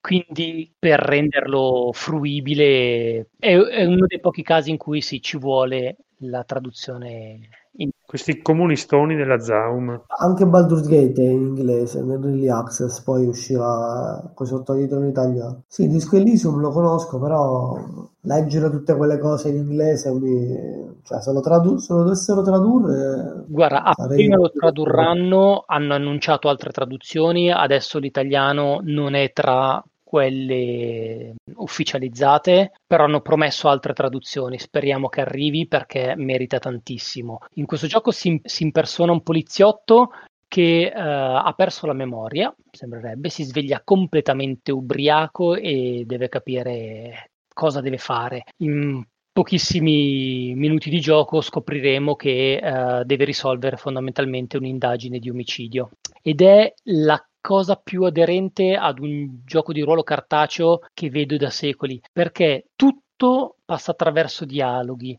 tutte le scelte, qualsiasi cosa, anche solo osservare un oggetto, interagire con un oggetto che possa essere una tazza da caffè, in- innesca un dialogo con una, una parte di se stessi che va a fare dei ragionamenti e ogni cosa porta a dei tiri di dadi, eh, quindi su veramente quasi qualsiasi scelta di dialogo c'è un tiro di dado e quindi bisogna riuscire in quel tiro per proseguire eh, in maniera positiva, diversamente si prosegue e l'azione si può anche bloccare. Le azioni poi sono divise in due parti, ci sono i white check e i red check. I white check si possono ritentare una volta falliti il tiro di dado, sbloccando uh, le stat che ti permettono quindi di ritirare quel, quel dado. Invece i red check, una volta bloccati, uh, non, non, si possono più riprovare e quindi la storia prende una direzione in base a, anche a proprio a, a come è andato quel tiro. Io in diverse ore di gioco mh, non ho praticamente fatto nessun combattimento, nel senso che l'unico che ho provato sono morto totalmente perché uh, non avevo abbastanza skill fisiche per poter sostenere un combattimento e quindi ho dovuto ricaricare e proseguire in maniera completamente diversa e nonostante questo mi sta tenendo veramente incollato in una maniera incredibile. So che anche Chris anche tu l'avevi provato, l'avevi preso, vero? Io avevo provato le prime due ore, però come dici te, dopo mi sono piantato perché ho capito che devo dedicarci tanto tempo e giocare eh, solo a quelle continuativamente perché l'inglese richiesto appunto è, è a livelli elevati e parla anche un po' in slang, diciamo, quindi non, non puoi mm, non leggere quello che è scritto, anche perché dopo, come dicevi tu, ci sono i dialoghi interiori, cioè quando tu crei il personaggio, mi ricordo, hai, hai una serie di, di, caratteristiche che sono più psichiche che fisiche, cioè mi pare sola, un, solo, un paio di rami fisici e gli altri tre sono tutti mentali, hai l'impero mentale, come piuttosto hai le, le capacità di, eh, ragionare internamente o di essere un grande persuasore o hai, hai, tutta una serie di skill che si, sono mi sembra su quattro rami e dopo ognuno di questi o cinque rami ha tutta una serie di, di sottoskill e queste influiscono esattamente sul, sul, su, su tutto il gioco perché qualsiasi oggetto, qualsiasi azione in base alle tue scelte iniziali ti fa venire fuori come dei, dei demoni interiori che ti consigliano eh, le azioni e ti fanno vedere delle, dei tratti di storia che altrimenti non vedresti. Sì. Per cui ogni playthrough sarà diverso che non puoi averli tutti questi tratti, quindi alcuni saranno più introspettivi, altri saranno più fisici se vuoi essere più un, un, un brawler, un, uno che ragiona poco e mena le mani, piuttosto che essere una persona introversa. E quindi dopo probabilmente scoprirai anche altri tratti della storia se fai una seconda o una terza giocata. E questo vuol dire ore e ore di dialoghi, vuol dire un grosso lavoro fatto da, da questi di Zaum. È, è, è massiccio. L'ambientazione è molto particolare perché è un mondo che si deve riprendere dopo una guerra ed è tormentato da problemi politici, sociali e quindi anche per questo ci sono tante opzioni che riguardano proprio aspetti di ragionamento, di persuasione, di interiorizzazione attenzione. Poi più avanti vai anche a sbloccare quelli che vengono chiamati pensieri interiori e anche su questi devi lavorare, li, li devi equipaggiare come se fossero un'abilità e mh, dopo un tot di tempo che li hai equipaggiati ti sbloccano a loro volta degli altri dialoghi interni che ti permettono di aumentare determinate caratteristiche, quindi la parte proprio psicologica è veramente veramente complessa. Poi se non ricordo ricordo male, eh, anche tanti giochi di ruolo che ci alzo al massimo una qualità, quindi sicuramente sarò il re del carisma, va sempre bene, perché più alzi questi eh, queste skill interiori, più a un certo punto vai dall'altra parte dello spettro, quindi magari sei talmente introspettivo che, non, che, che alle volte senti ti, delle voci che non dovresti sentire, piuttosto che magari sei più violento di quello che dovresti essere, quindi devi anche un po' bilanciarti nel, nel, nello svolgimento e nella, nella, personalizzazione del personaggio, perché se no diventa, diventa addirittura più, più difficile con specializzandoti solo su una cosa. Vero. Perché diventa l'omino comincia a sclerare. Anche perché infatti i, i parametri, diciamo, di vita del, del, protagonista sono due, uno prettamente fisico e uno mentale e quindi l'interazione fisico-mentale con oggetti e persone eh, può andare a, a depletare uno di questi due parametri e quando uno dei due va a zero... Depletare, aspetta. Depletare? Si può dire anche in italiano? In itali- è, è, italiano, forse è un termine desueto. Va bene, bello, non sapevo. Quando uno di questi due parametri va a zero, si fa una brutta fine, che appunto può essere una brutta fine fisica, perché siamo banalmente morti, o siamo impazziti piuttosto che siamo diventati dei maniaci assassini o altre cose. Graficamente piacevole, ovviamente non, non, fa gridare al miracolo, lo stile è un po' ricorda per certi versi un po' un Dalì, mh, in veste un po' noir, non saprei neanche bene come definirlo, ed è, ed è gradevole, ma ovviamente non è questo il suo, il suo, punto focale. Credo sia uno dei più bei GDR dai tempi di Torment che io abbia mai provato, e secondo me è uno che si vuole definire un videogiocatore di ruolo deve giocarci. Scoglio lingua a parte che è per la veramente comprensibile. Quindi Doom, compralo, compralo così più lo com- persone lo comprano in Italia, più saranno convinti a localizzarlo. Sì, sì, l'ho già comprato, guarda, proprio appena preso. Ma se quello non sa parlare manco l'italiano, l'abruzzese parla, cioè, Io che cazzo deve capire? Madre lingua inglese il pecoraro parla. Beh. Mi ricordo che, che nelle, nelle, due ore che ho provato ne... avevo avuto un infarto perché ho raccolto la cravatta dal, dal soffitto. cui... Spoiler! Eh, ho fatto uno spoiler, ma aspetta, adesso primi due minuti di gioco. Delle... Penso sia i primi due minuti di gioco. Ho scelto livello fisico verme praticamente.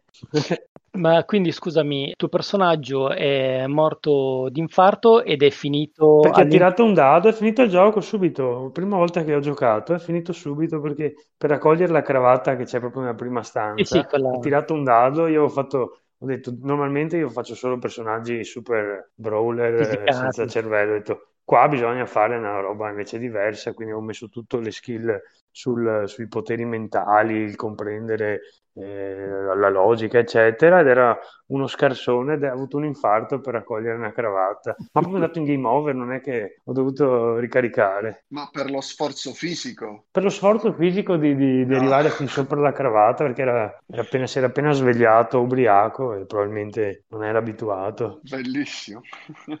Devo scegliere Veneto, così avevo la skill, la skill sull'alcol. Quindi è morto ed è finito nel regno di Ade, dove è finito anche Ed. Ah, sì. Sì, sì, sì, sì, sì, sì. Eh, io eh, lo sto giocando su Switch in, in versione esclusivamente portatile. Eh, vabbè, il gioco penso lo conoscano pure i sassi, però facciamo un breve excursus. Eh, edito, programmato ed edito dalla, dai Super Giant Games eh, loro, uh, un altro loro gioco che avevo provato è stato Bastion, quindi si parla veramente di, di secoli fa. E poi avevo provato anche Transistor, però uh, c'era quella parte um, strategica che non, non, mi faceva impazzire, quindi eh, l'ho abbandonato dopo qualche ora. Vabbè, il gioco è un, un action RPG roguelike. Il gioco che, permettimi, magari qualcuno non ha colto, non è più Disco Elysium, ma è Hades. Hades, Hades, sì, scusatemi, scusate.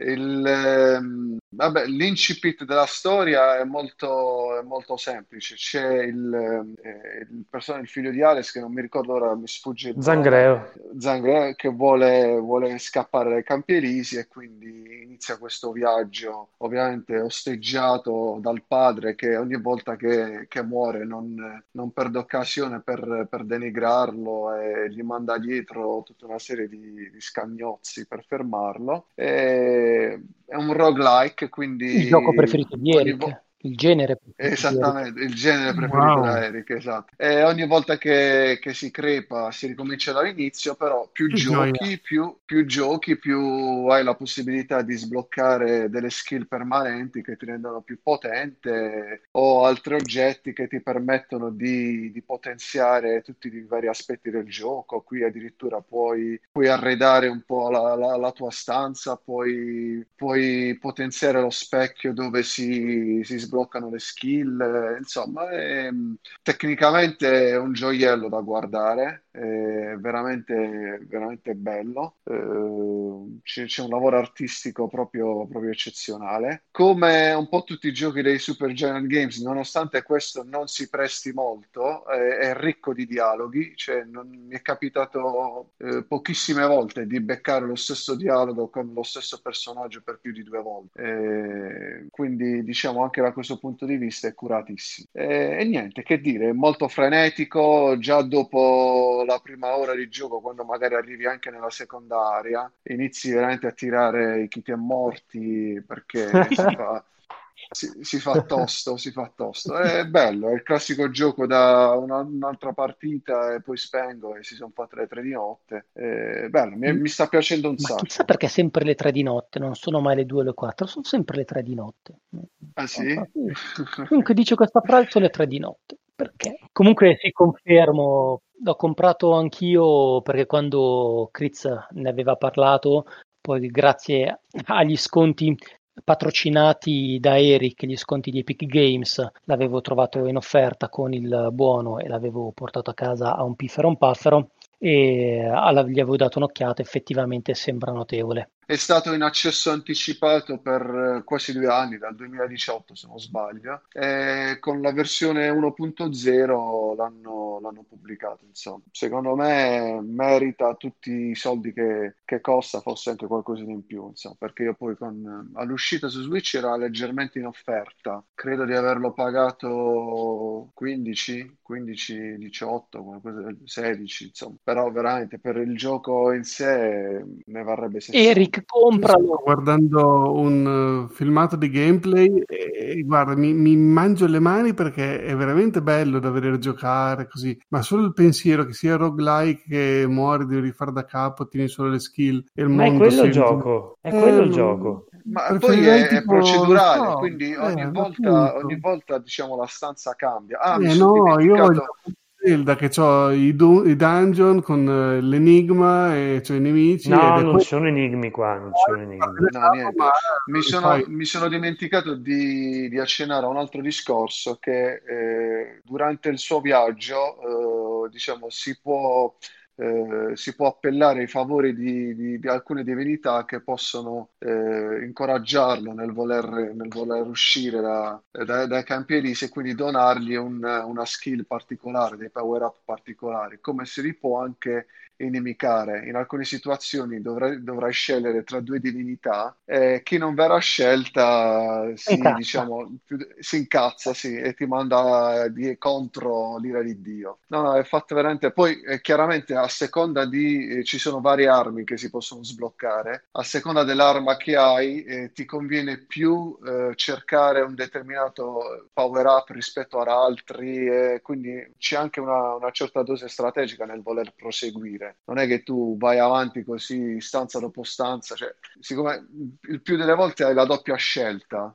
eh, di come proseguire. Quindi lui già ti dice in questa stanza troverai questo power up, in quest'altra troverai magari un, un, miglioramento per la salute oppure una chiave che ti serve a sbloccare poi le skill, eccetera. Quindi devi sempre un attimino ragionare su come vuoi eh, procedere e su come vuoi potenziare il tuo personaggio, anche in base appunto all'arma che, che Doom, hai. cosa ne pensi tu dei roguelike?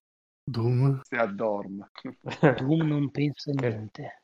Chi tace consente, dicono. Eh, se posso dire la mia brevemente sui roguelike, eh, a me piacciono molto, soprattutto quando riescono, come eh, in Hades, a eh, invogliarti a voler provare sempre eh, una nuova soluzione, a volerci sempre riprovare. Perché, sì, ma come eh, fai a dire voler provare una nuova soluzione se tutte le volte cambia tutto? Perché c'è una curva di difficoltà, eh, diciamo, abbastanza soft, nel senso che se le prime dieci partite crepi sempre, sempre. Poi però giocandoci hai acquisito uh, una nuova skill che ti rende più forte e riesci ad andare avanti, è ovvio che lì in quel caso il gioco ti invoglia a voler provarci. Eh, cioè, forse eh... io non ho mai superato il fatto che devi crepare dieci volte prima di riuscire dura, a farlo. Guarda, io adesso che lo finisco quasi ogni partita, dura mezz'ora, 40 minuti dall'inizio alla fine, cioè tu quando parti in sta scalata per Sì, che, scappare che sen- dall'Ade. perché dovresti fare una nuova partita una volta che l'hai finito? Perché allora intanto c'è tutta la parte, diceva Ed, dei dialoghi, e questi dialoghi sono veramente tanti, ma io adesso sarò a cambi... 50 se- run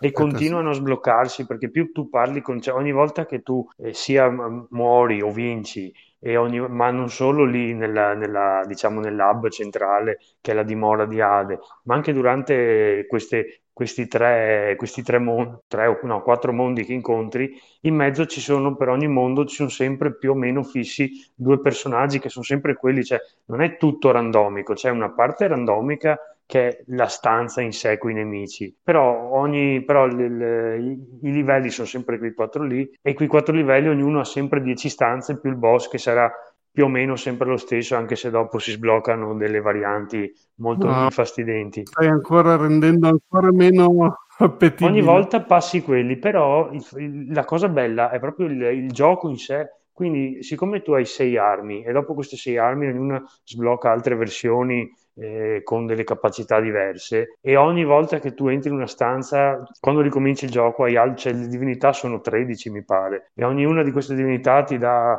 una decina di bonus diversi. Se tu combini tutte queste cose, sicuramente non farai mai due run uguali. Quindi, non so, usi i pugni e diventi eh, con, eh, con Ares, con, eh, eh, con Zeus, fai i pugni di- di- che lanciano, non so, attacchi respingenti più i fulmini. La volta dopo c'hai Nettuno con, eh, con, eh, con Dionisio e quindi avveleni gli avversari e li spazi via. Cioè, è proprio questo il bello, ma siccome dura mezz'ora, dopo ti rifai un'altra volta tutto il giro che sarà Eh, cambiato, appunto, cambieranno no, i boss. fatto che dura mezz'ora veramente me l'hai fatto, mi hai fatto capire che sembra sei uno bravo, no, mezz'ora, se sei bravo, cioè, Sembra uno sport, fai la partita a calcio, dura 90 minuti e, e tutte le volte uguale, con degli avversari Eh diversi. no, ma quello che non è uguale, è proprio là il bello, cioè è bello giocarci, è come se fosse un Diablo per capirsi, cioè Diablo alla fine è Eh, sempre Diablo quello, vai avanti, c'è un altro dungeon, un'ambientazione diversa, con un boss diverso in un'altra parte, che ti dà un altro... Boh, se muori riparti da, da un po' indietro e rifai la stessa parte cercando di riuscire a capire dove hai sbagliato. Boh, non,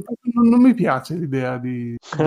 Devi provarlo, secondo me devi provarlo, perché quando provi il gameplay ti prende tanto.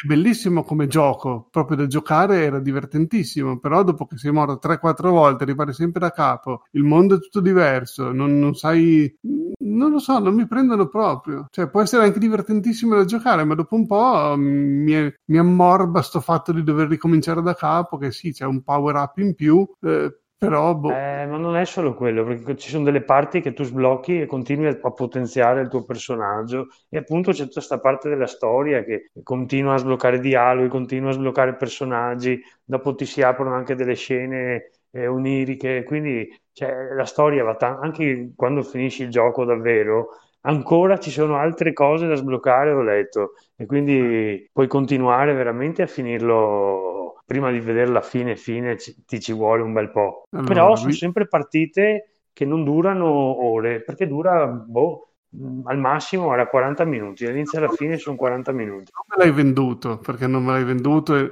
e non mi venderanno mai un roguelike, penso. Però se lo dovessero mettere nel Game Pass, ti prometto che lo provo. È E diverso provo- da Dead Cell, forse se tu hai visto Dead Cell ti- è una- un'idea diversa, perché Dead Cell ogni volta ha le- hai più o meno gli stessi punti da quando inizi a quando finisci, però le mappe son ver- sono totalmente randomiche, ma in questo caso la mappa non ha nessuna importanza perché è una stanza con i mostri, cioè non è, no- non è un enigma la mappa, la mappa è quella stanza fatta così e Mm. dentro ci sono dei mostri presi a caso dai mostri di quel livello. Vabbè, E la volta prometto- dopo c'è un'altra mappa così, cioè non è, non è un, non è un enigma alla Zelda, non c'è nessun enigma su sto gioco. L'enigma è come affronti i personaggi, come affronti come la la scelta che farai dei bonus per arrivare alla fine. Ok.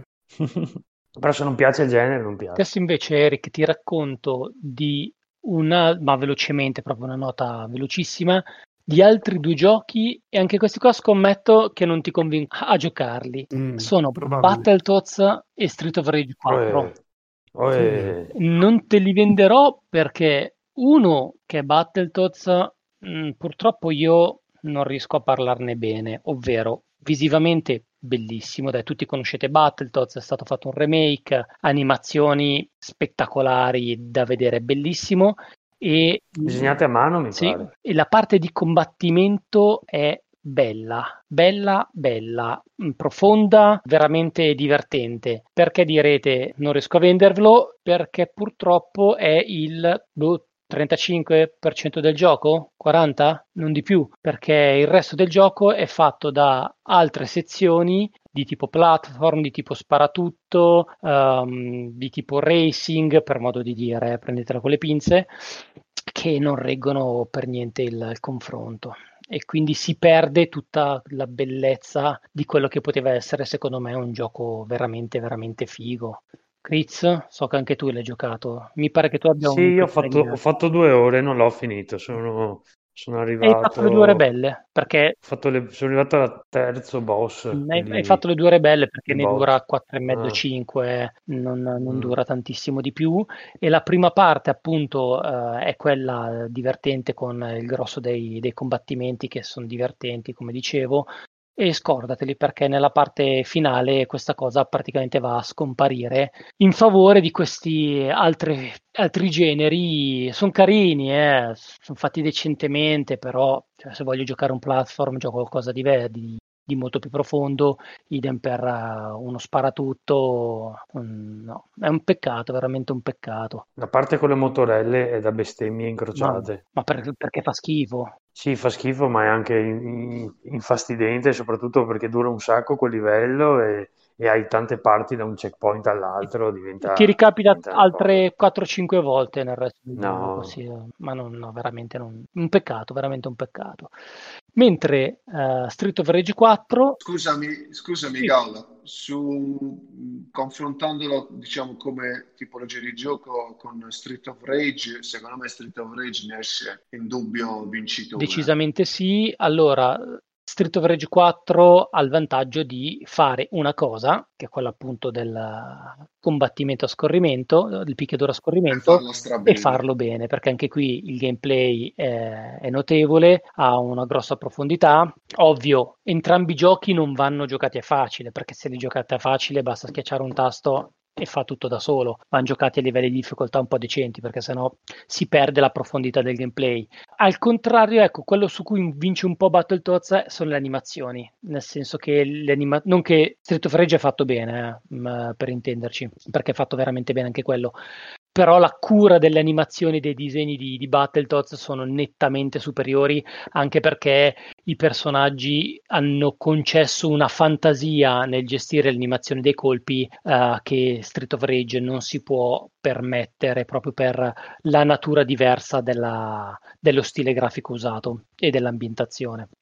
Street of Rage ha un altro vantaggio, è ancora più corto di Battletoads, però è rigiocabilissimo, nel senso che per sbloccare tutti i personaggi nelle varie versioni eh, che, ri- che ripescano anche ovviamente da quelli del passato, per sbloccare un po' tutti i vari collezionabili, lo, lo giochi, lo rigiochi all'infinito, cosa che invece in Battletoads non fai.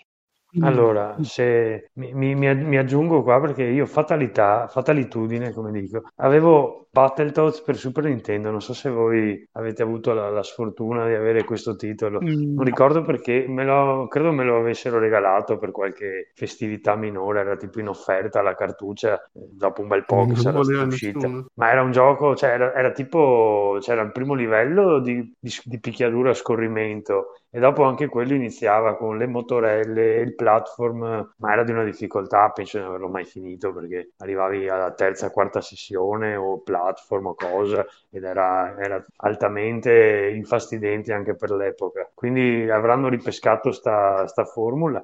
Peccato che non, ha, non, abbiano insistito di più sulla parte di, di picchiaduro. Ma sicuramente è fedele a quello che era il vecchio gioco. Mm, non, su questo qui non, non, avevo dubbi, nel senso che da, ne ho sentito parlare mm, bene come ripescaggio di una vecchia gloria. Il problema è proprio che le parti che eh, non sono picchiaduro non sono fatte con la stessa cura, sono banali da un punto di vista sono mini gioco. giochini. Sì, Sì, sì, però ehm, ris- allora, rispetto a Street of Rage, se tu pensi ai tre personaggi che li puoi usare insieme, linkare le combo perché passi da uno all'altro come niente, dalla parte picchiaduro è anche più bello È più probabilmente, divertente, come è più possibilità. Sì, è come possibilità di là, d'altra parte chiaramente usi un personaggio, però ogni tanto spezzare il, sti- perché sti picchiaduro, adesso diciamo la verità, se non giochi con qualcuno in casa, che ormai, boh, almeno a me non capita, non capita mai, vengono abbastanza a noia facilmente, cioè quanto una volta forse andavamo in sala giochi con Final Fight, le tartarughe ninja, non so se vi ricordate, questi cabinati da 3, 2, 4 persone, mi ricordo a Cadillacs and Dinosaurus, penso li, abbiamo provati tutti i nostri Sì. sti giochi in, in sala con, con gli amici, era una cosa fantastica all'epoca, però adesso da soli in casa, sempre c'è il celomino, botte, botte, botte, arriva il prossimo, cioè, Ma sai, in realtà questo genere qui ha avuto anche un'evoluzione. Ci sono degli picchiaduro a scorrimento che sono divertenti anche da soli e non durano poco, ma introducono un- tante meccaniche prese da altri giochi, quasi al limite, adesso passatemi il termine, ovviamente è blasfemo dirlo, da, da- da- da gioco di ruolo, come stat, come mm, upgrade e cose varie, e quindi che amplificano un po' quello che è il, il gameplay e lo rendono più interessante.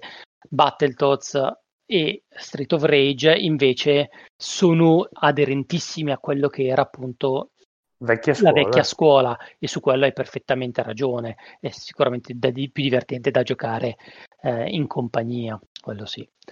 Però ecco, magari l'idea di, di avere delle dei, dei giochi che spezzano o un, o un qualcosa che spezza magari fra uno o due livelli non è male, però se se sono delle porcate anche Se no. fosse stato il Magari 70-75% combattimento in Battletoads e il restante dei, dei microgiochi per spezzare, ci può stare. Ah, poi ce n'è, ce n'è uno, mamma mia, guarda, l'avevo quasi rimosso.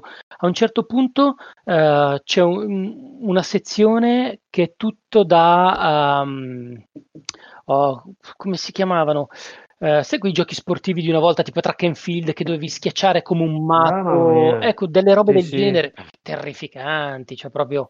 che, che rompevo gli Mamma Albatros. mia, se lo fai per un minigioco che ti capita una volta sola e dura quei 5 minuti, ma va anche bene, per carità. Ma se poi di- diventa un paio di livelli interi fatti così, no, grazie. cioè, No, proprio... C'è anche quel minigioco dove sei al computer che devi schiacciare i bottoni, che cioè, non, non serve a un cazzo. Sì, sì, terrificante, terrificante. Per, per, bypassare le porte che non si aprono, tipo hacking, una roba del genere, quello dici. Quello che sei in una specie di ufficio con... eh, non mi ricordo neanche più, l'ho rimosso, tanto faceva cagare. Ah, sì, Vabbè, sì, all'inizio, comunque... quando, sì, quando praticamente non hanno niente da fare, mamma, vabbè, quelle robe lì. Vabbè, insomma, siamo concordi nel dire È un che peccato. i- questi, questi far meglio. eh, rovinano un po', diciamo, il prodotto generale. Però era gratis, voglio dire, l'hai provato sul pass. Sì, No, no, per infatti. carità, vero, mh, l- magari l'avrei comprato in sconto e me ne sarei pentito.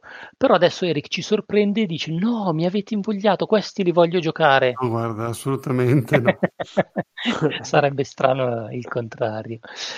Dai, con questo direi chiudiamo quella che era la parte momento Ludens e lasciamo spazio libero ad Eric che si può sfogare con il suo campo di battaglia. Ah, sì, finalmente è uscito, è bellissimo, ma non lo comprerò. no?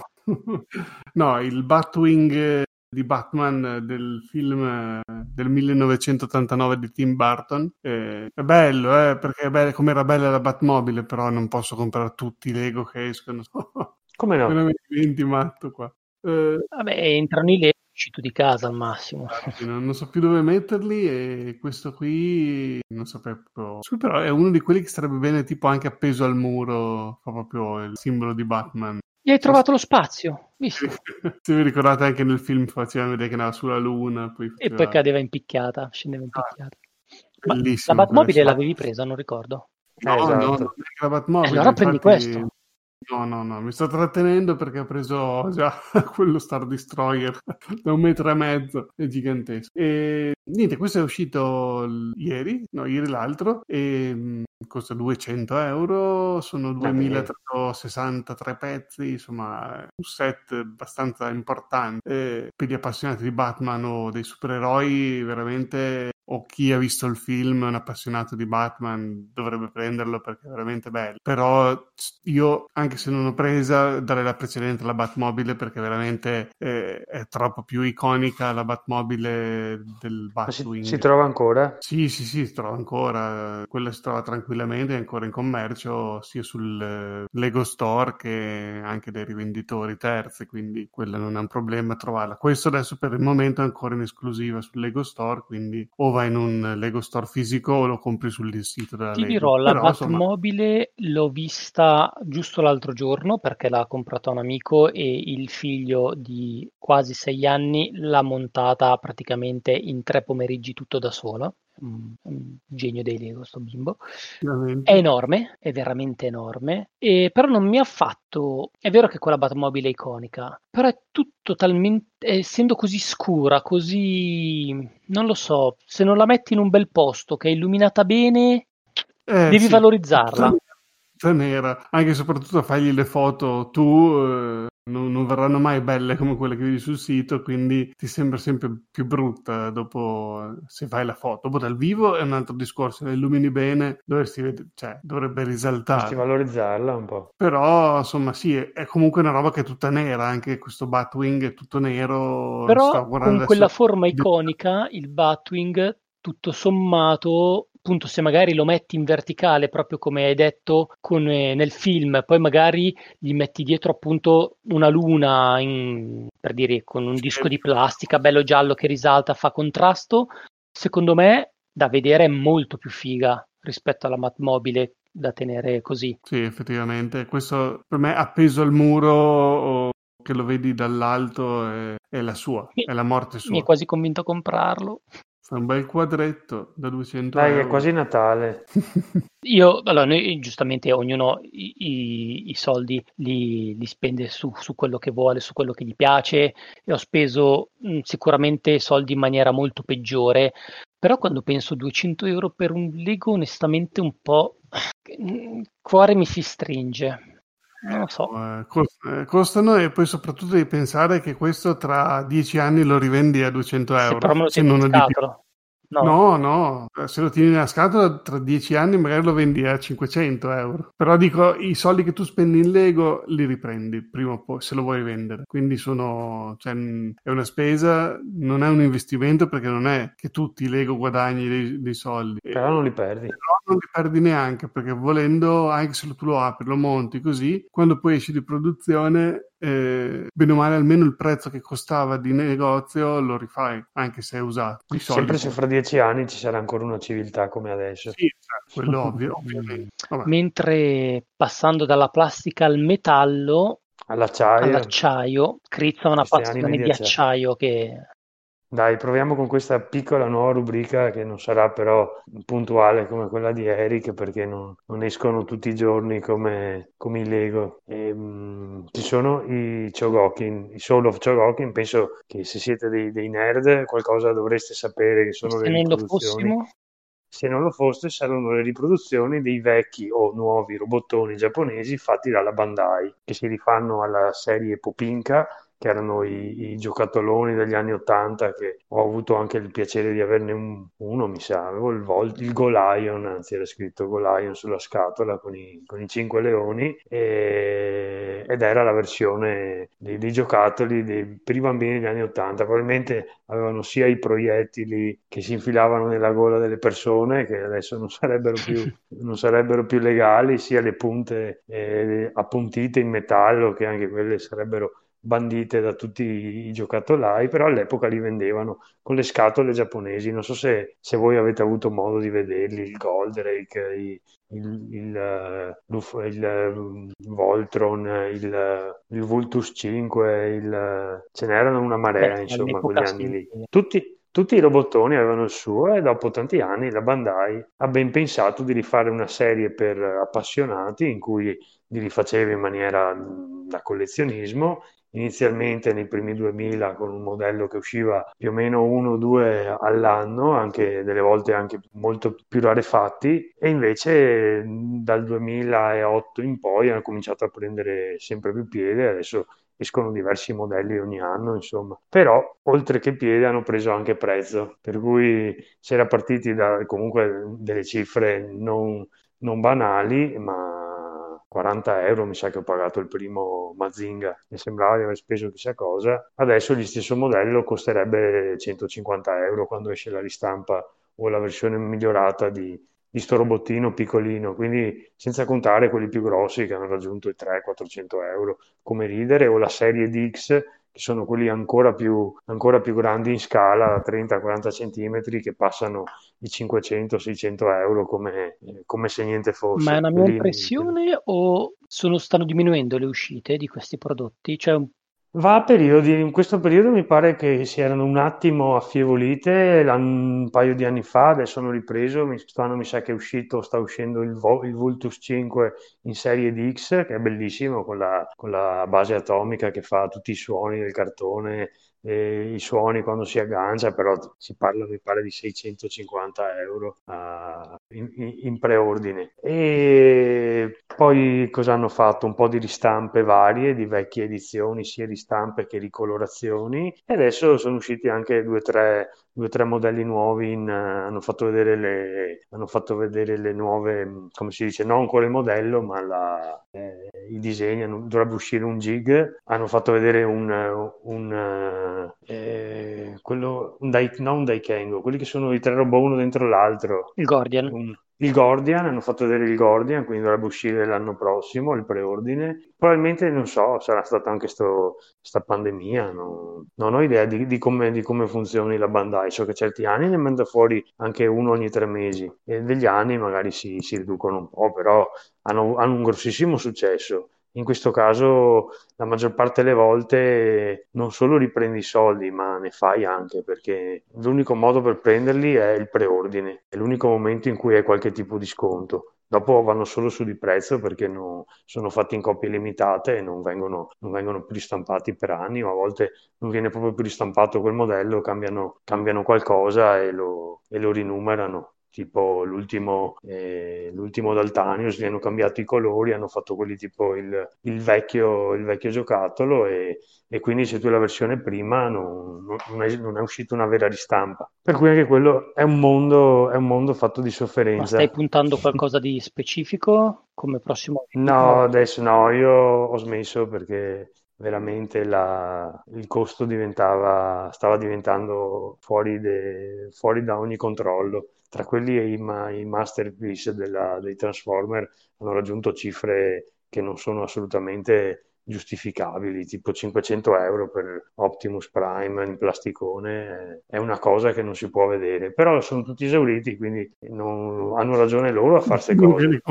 Cioè, hanno ragione, sono tutti esauriti appena escono, non ne trovi uno. Beh, scusa, quindi... tu hai già eh, Tipo, hai già tutti quelli che, i modelli che ti piacciono di più? Cioè, tipo, se adesso esce un modello che non può esistere che vendi uno che hai per comprare un altro che ti piace di più di quelli nuovi, non so, visto che mantengono il prezzo così bene, magari dici, sì, questo modello è, ho preso questo perché all'epoca c'era solo questo, adesso però è uscito questo che mi piace di più, questo lo vendo per comprarmi quell'altro. Ah, no. Le cose sono due, o Crizzo è caduto oppure l'idea di vendere un Joe gli ha fatto venire un coccolone. ha recuperato la cravatta del lampadario. Crizzo. Eric ti aveva chiesto se uh, adesso magari esce un modello nuovo di Chogoking e quindi magari ne vendi uno vecchio per comprare quello nuovo. No, no, assolutamente no. no non riesco, io non ho sta... Quando sono miei non riesco a separarmi. però, però volendo qualcosa li prendi ma il fatto di averli aperti dalla scatola perde tanto, non è come il Lego, cioè se l'hai aperto esposto devi segnalarlo e, e facilmente va, per, per, carità, magari riprendi i soldi che hai speso perché quella volta magari costava 100 euro, adesso costa 300, tu lo metti a 150 e te li danno, però Pensavo non, cioè, insomma, di meno, non essendo una cosa da montare, che tu lo togli la scatola, tieni la scatola originale. no, no, quando tu tocchi la bene. scatola, hai già, cioè la scatola chiusa in scatola, mint in se- MISB, mint in sealed mi- box, è, la- è il massimo. Dopo tutto quello che tocchi eh, va giù. Ok. Anche perché poi tipo alcuni hanno dei difetti, tipo adesso è uscito il nuovo Dankuga, che è quello che ho preso io tre anni fa, ma la prima versione, che era del 2005, aveva un difetto che col tempo si, si scolorano le plastiche, quindi qualsiasi, qualsiasi di quell'anno lì, se lo prendi usato ed è uscito dalla scatola, ha tutte le plastiche scolorite. E quindi non puoi farci niente su questo difetto, tu lo devi segnalare e vale meno. Cioè sono molto, molto permalosi gli acquirenti di queste cose. Meglio i Lego, meglio i Lego a questo punto. Meglio, sì, sì. No, il Lego veramente la gente, tipo anche quelli vintage o così, cioè lo prendi, poi dici sì, ho visto che c'è un pezzo un po' rovinato, poi lo sostituisco, cioè compri un altro pezzo di Lego uguale a quello che c'era rovinato, tettino singolo e lo cambi, non è che deve essere originale tutto quanto. Poi c'è una cosa che non capisco, perché in ognuno di questi ovviamente sono dentro una marea di dettagli o di pezzettini che servono per riprodurre magari in una puntata quel personaggio usava una lancia e quindi c'è quella lancia in quella puntata, magari una mano era distrutta, è una cosa che su, su quel robot era una cosa iconica e quindi c'è quella mano lì. E c'è una marea di questi dettagli, però dopo mi penso le persone o lo tengono in scatola perché sono malati di mente, non vogliono, che non vogliono che perda di valore, oppure lo aprono, lo espongono e lo mettono in una vetrina, cioè non è una cosa che ci giochi, penso, visto che l'età media dell'acquirente sta cosa è sopra i 30 anni, Non non penso stiano un... lì.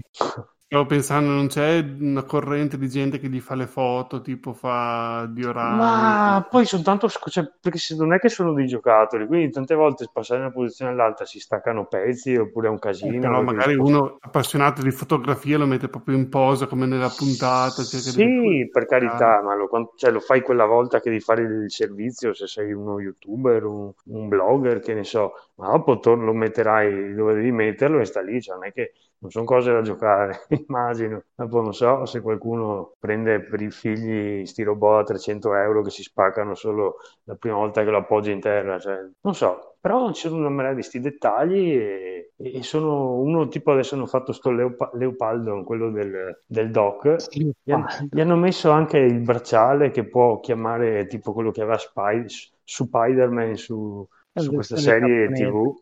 E tu hai sto bracciale che schiacci e fai i suoni, dico, boh, e dove lo metti? Cioè, non è che vai in giro, Ehm, non so. Io invece non so perché sto pensando a questi ultimi minuti di discussione decisamente interessante, ma se fossi nei panni della moglie di Eric, cosa penserei? Ma vi pagano?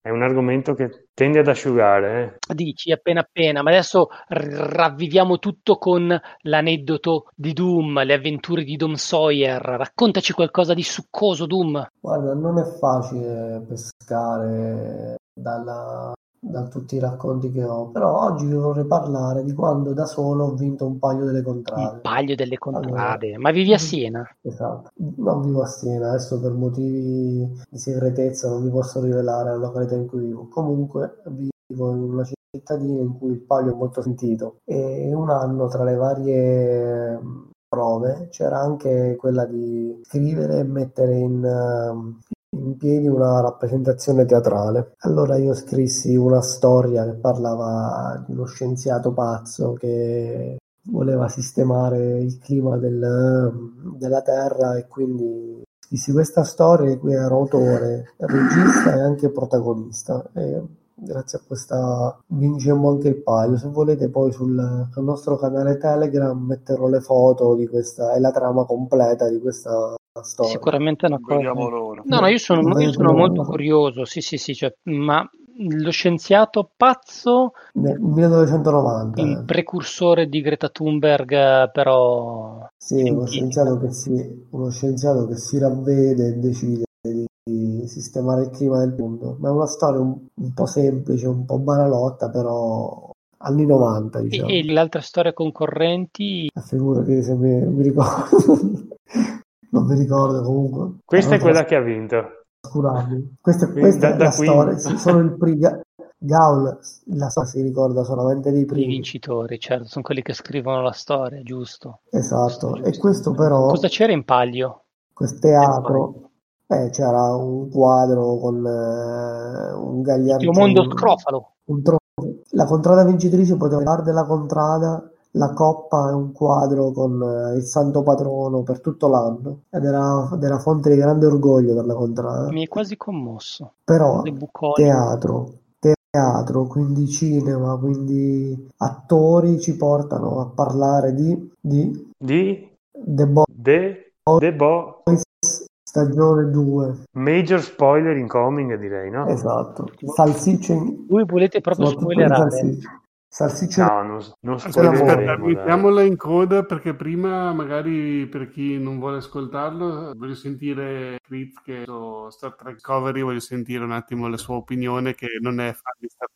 Ah, io ho iniziato due settimane fa con, perché ho visto che avevano messo una nuova serie siccome ero un po' in, in astinenza da, da vedere qualcosa, mi, mi pare che ultimamente non c'era, non avessero messo niente su, su Netflix a parte, eh, a parte Bly Manor che è carino, dai, ma non, non eccezionale. Mi sono messo a vedere sto Star Trek Discovery, ho detto vabbè proviamo, non è che sono proprio un fan accanito come Eric, quindi magari mi scuserà se, se sbaglio qualcosa. No, Ho visto solo- Ho visto solo i film, io ho visto tutti i film di Star Trek, quelli vecchi e quelli nuovi e basta, però non ho mai visto una serie. E questa serie qui, dico la verità, mi ha, mi ha preso perché mi è sembrata più Mass Effect che, che rispetto a quelle vecchie che stavano lì in plancia e non succedeva mai niente, parlavano solo fra di loro con, con un po' di movimenti di telecamera, no? Non c'erano i soldi. Eh, esatto, qua invece ho visto effetti subito, c'è il, come si chiama quell'insetto? Il, ehm, Il tardigrado. il tardigrado, che poi è un, è un- è un animale vero, è piccolissimo, è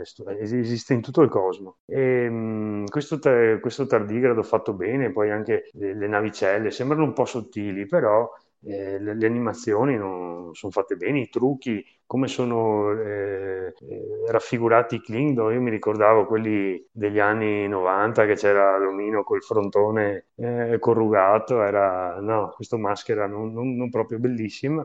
Invece questi hanno, una- hanno dei vestiti, mh, dei, dei- dei trucchi molto, molto più sofisticati, secondo me. No? Concordi su queste cose qua? Eh beh, diciamo che il cambio del- dell'aspetto sui Klingon è stato uno dei punti in cui hanno massacrato la serie i fan di Star Trek perché non erano più i Klingon a cui erano abituati. Però sì, sono Eh. truccati molto bene, però Cioè, a me beh, non è piaciuto chiaro. come parlano perché hanno quel si vede che fanno fa- proprio fatica gli attori a parlare. Hanno tutta la bocca che secondo me fanno proprio fatica, si vede proprio che fanno fatica a parlare. Sì, però dai, sono, cioè, sono, sono fatti bene, Sì, non si sì, no, vede. quello senza dubbio. No, beh, è Non si vede che ha un, vest- che ha un splendente. costume, cioè quello vecchio in certe scene sì, qua no. Poi il capitano, almeno quello, non so se è uno spoiler, che, che il primo capitano dura una puntata. Dai, possiamo Ah, dire che è uno spoiler sì. o no? No, Ormai no, l'hai detto.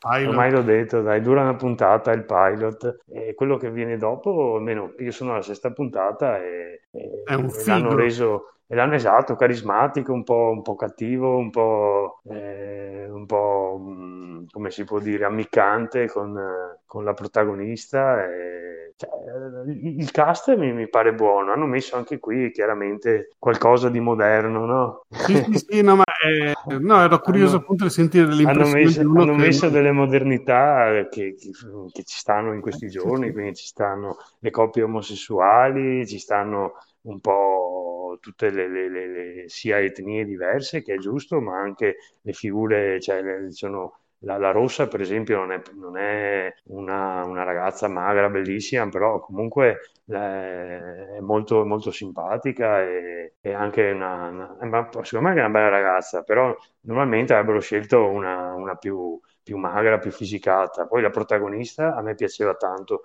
su Walking Dead e quindi anche qui non, non può, fa sempre quella parte un po' della dura, un po', eh, un, po' come, come possiamo dire, sia si ricorda molto il personaggio di Walking Dead, soprattutto nella seconda parte quando diventa cazzuta. E boh, mi sta, dico, mi sta piacendo. Poi mm. ogni puntata sia una, una, parte che continua la storia, sia c'è il, l'evento che capita in quella puntata, come c'era quella della, della cattura del capitano, piuttosto che l'altra che devono andare che si sono nel loop temporale. Quindi c'è un po', è un po' moderno, è un po', è un po' vecchia scuola, penso, no? che ogni puntata ha il suo tema. Sì, a me sta piacendo, dai, va bene, era solo curiosità sì. che lo sì, Sì, no, no. Eh. Anch'io voglio fare uno, spo- uno, spoiler su Star Trek. Alla dai. veneranda età di 43 anni ho scoperto che la prima puntata della prima serie di Star Trek non c'era il capitano Kirk. Eh beh, sì, il pilot originale. Eh, non c'era il pilota originale, il primo episodio era, era diverso l'equipaggio. Hanno cambiato tutto dal secondo episodio. Forse c'era solo Spock, ah. una roba del genere, però c'è... Sì, c'era Spock. Eh, e il resto hanno cambiato. Poi aspetta, ho scoperto l'ultima puntata e questo è un prequel di tutta la serie. non l'avevo capito, pensavo sì, fosse sì, dopo. Pieni di spoiler a questo punto, scusate, spoiler per spoiler, spoiler su The Boys 2, così il Doom è contento. Vai. Vai, vai. No, vai tu, te, lo spoiler sei tu che vuoi farlo. Ah, non voglio fare uno spoiler, io voglio solamente Intanto parlare... non è spoiler dire che è bellissima questa serie. Esatto. Sì. Comunque, Gao, mi hanno, mi hanno per sbaglio un coglione su un canale YouTube mi ha spoilerato una cosa di Black Noir che penso che sia quella che mi volevi spoilerare. Sì, tu. che però a questo punto non ha niente a che vedere con. Immagino di sì, ma questo, cioè, per come è andata la... È dal fumetto praticamente, eh però sì. può anche, può, potrebbe anche darsi che poi sia diverso nella serie. Quindi, cioè... Beh, ma ormai per forza è diverso, sì. perché è completamente... Sì. Cioè, hanno mischiato un tutto, hanno praticamente hanno preso, beh, delle cose sono completamente diverse, poi delle altre le hanno prese, le hanno shakerate, ne, ne è venuto fuori un qualcosa di eh, aderente ma diverso, non so bene come spiegarmi. Appunto, sì. Ma io ho letto qualcosina, io non avevo letto la serie, però ho letto dopo di personaggi tipo Storm Stormfront è un uomo? È un uomo sì, sì, ma a parte, quelle, a parte quelle cose lì, per esempio quello che diceva Doom, tra uh, quelle che sono le, le, figure tipo di Black Noir, hanno preso quell'idea e ne hanno fatto una roba un po' diversa, quindi il Black Noir della serie è diverso da quello del fumetto, ma comunque delle cose di Black Noir sono finite da un'altra parte, cioè, e quindi cioè, hanno mischiato un po' il tutto, che non è, ma cioè, alla fine se la serie poi funziona, chi se ne frega delle aderenze. Non... Poi magari anche per chi lo ha già visto, chi ha già letto il fumetto, magari se lo rivede e vede una cosa nuova, in qualche modo. Dipende sempre, fino se l'avessi visto probabilmente una serie del genere, uh, boh, 15-20 anni fa uh, ci sarei rimasto molto male perché all'epoca pensavo che le trasposizioni dovessero essere il più fedele possibile da, dall'opera originale. A, ormai mi sono reso conto che in realtà, anzi, è meglio il contrario, perché tanto l'aderenza completa non riesci mai a averla e di conseguenza tende sempre a deluderti e allora tanto vale avere qualcosa di sufficientemente diverso da essere fruibili quasi come se fosse una cosa nuova. Però vedi, deve essere come la, la, la storia di Star Trek, cioè io non l'ho mai visto e quindi per me vedere un Klingon fatto così, vedere che succedono queste cose che nella serie normale non sarebbero mai successe, a me non me ne può fregare di meno perché non ho nessun retaggio. Però se tu magari sei vissuto per anni, guardato le serie come fossi Sheldon, no? che le, le conosci a memoria, magari questi cambiamenti ti fanno gridare al, all'eresia più totale. No? Boh, bisogna evolversi. Ma perché, uh, Eric, dicevi è bellissima? Non, non, che ti voglia contraddire, ma perché sei partito così con questa... Perché ho sentito troppe persone nel giro dei podcast o su internet così che l'hanno trattata con abbastanza sufficienza, come se fosse una serie riempitivo che non non ha aggiunto eh, niente alla storia.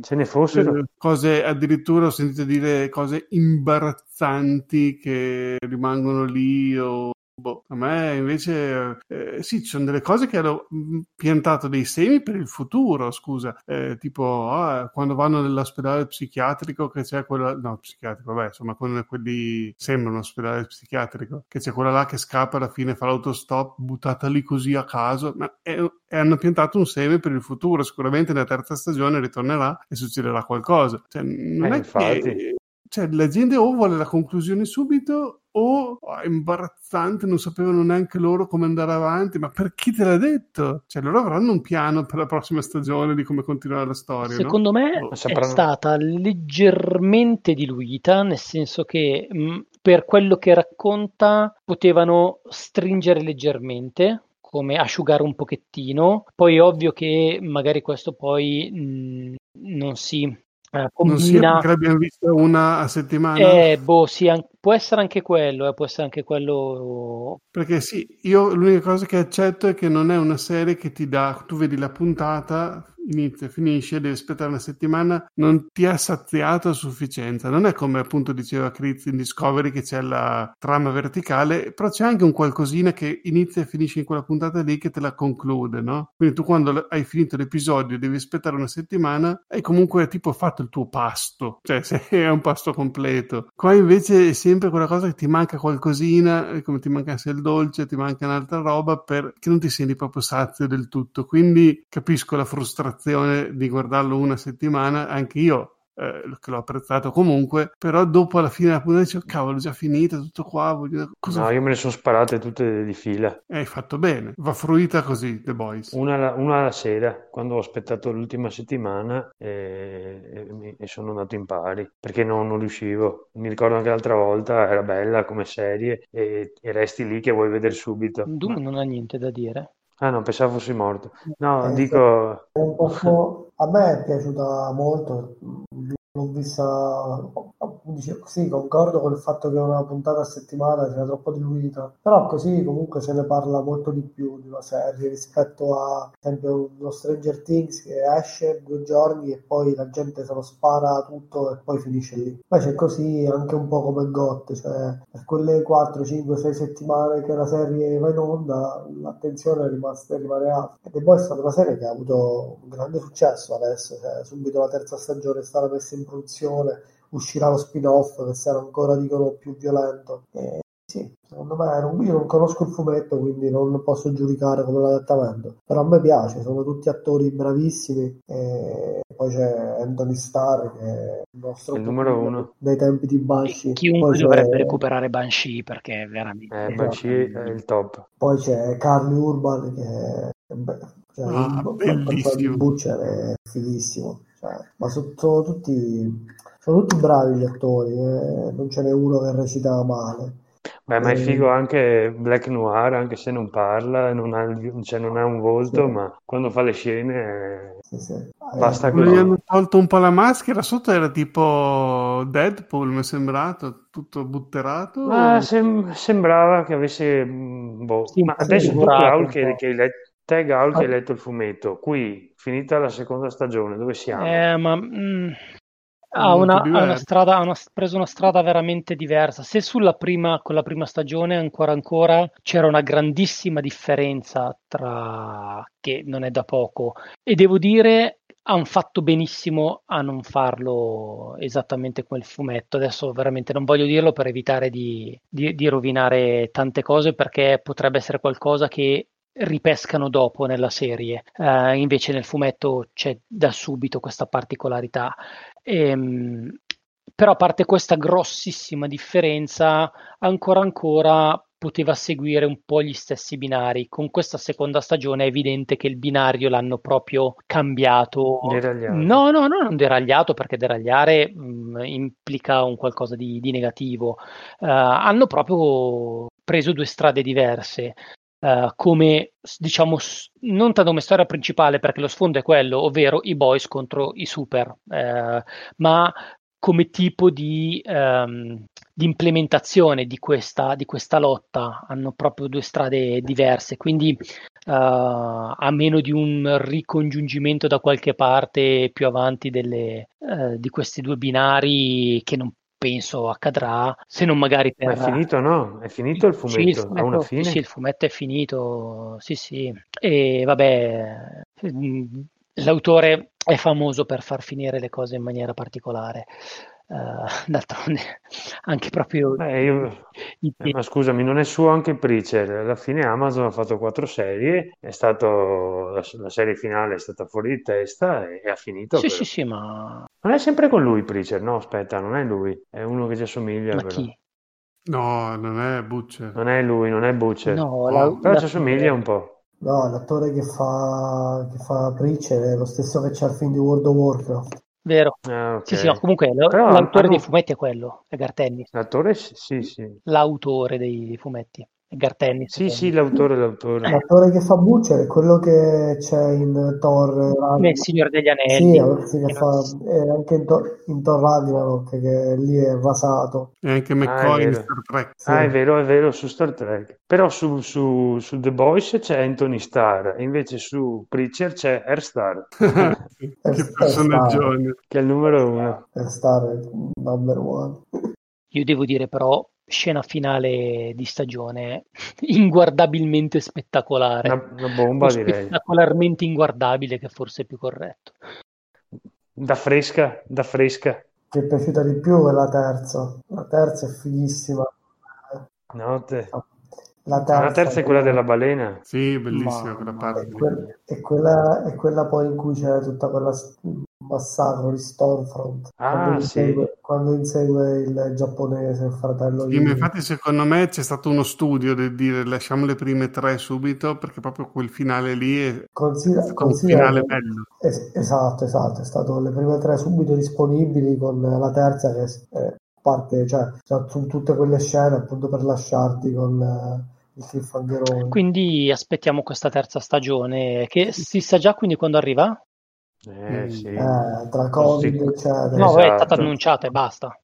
Sì, sì, Sì. non so se hanno cominciato a, se sono in pre-produzione o hanno cominciato proprio già a girarla, perché tanto alla fine eh, cioè, hanno, gli attori già pronti, eccetera, hanno prima iniziato subito. Non so, sinceramente. Avviso per i naviganti. Nei prossimi 6 minuti ci saranno major spoiler sul finale di The Boys 2. Se avete delle grosse palle quadrate continuate ad ascoltare, altrimenti potete saltare a pie pari questo blocco. Volevo chiedervi una cosa perché ho visto un video su YouTube che mi ha fatto sentire estremamente stupido, ma... Dai, fai eh, sentire stupidi anche noi. Eh, no, perché ehm, io veramente, voi avevate Non- capito che la tipa, che alla Eh, fine c'è la rivelazione finale, No, lei chi lavora... No, non l'avevo avevi capito. capito chi era? No, No. no, che fosse lei, ok, neanch'io, e quello probabilmente se uno non sapeva la storia è Mm. possibile capirlo. No, no, Però dopo con la rivelazione così, no. eh, cioè, lei lavora per la Vote, Sì, sì, lavora per la Vogue, sì, esatto. io pensavo che invece fosse una che faceva il suo gioco contro la Vote, eh, e non che lavorasse per la Vote. Cioè, non, non è stato detto, però la teoria più accreditata è che lei, che lei lavori per la Vogue. Eh, però io alla fine, quando è finito così che si è scoperto che era lei, ho pensato, cioè non ho pensato, lei per tutto il tempo ha lavorato per la Vote, ha fatto tutte No, quelle... io. No, dopo sì. Dopo sì, ma io pensavo fosse stato lui quello... Ho pensato, adesso lei vuole diventare il potere, mm, vuole distruggere la Vote, diventa tipo il presidente degli Stati Uniti e... e- No, guarda, io pensavo fosse, fosse lui perché ho detto, guarda, è, talmente tranquillo quando c'è eh, Homelander che deve avere qualcosa, no? Non può essere così tranquillo e sfidarlo apertamente senza avere niente. E invece, eh, invece no. Invece no, però io penso che lei facesse un suo gioco contro la Vote. Niente, questo io proprio Eh. non c'ero arrivato che era in realtà che faceva i, faceva i comodi della Vote.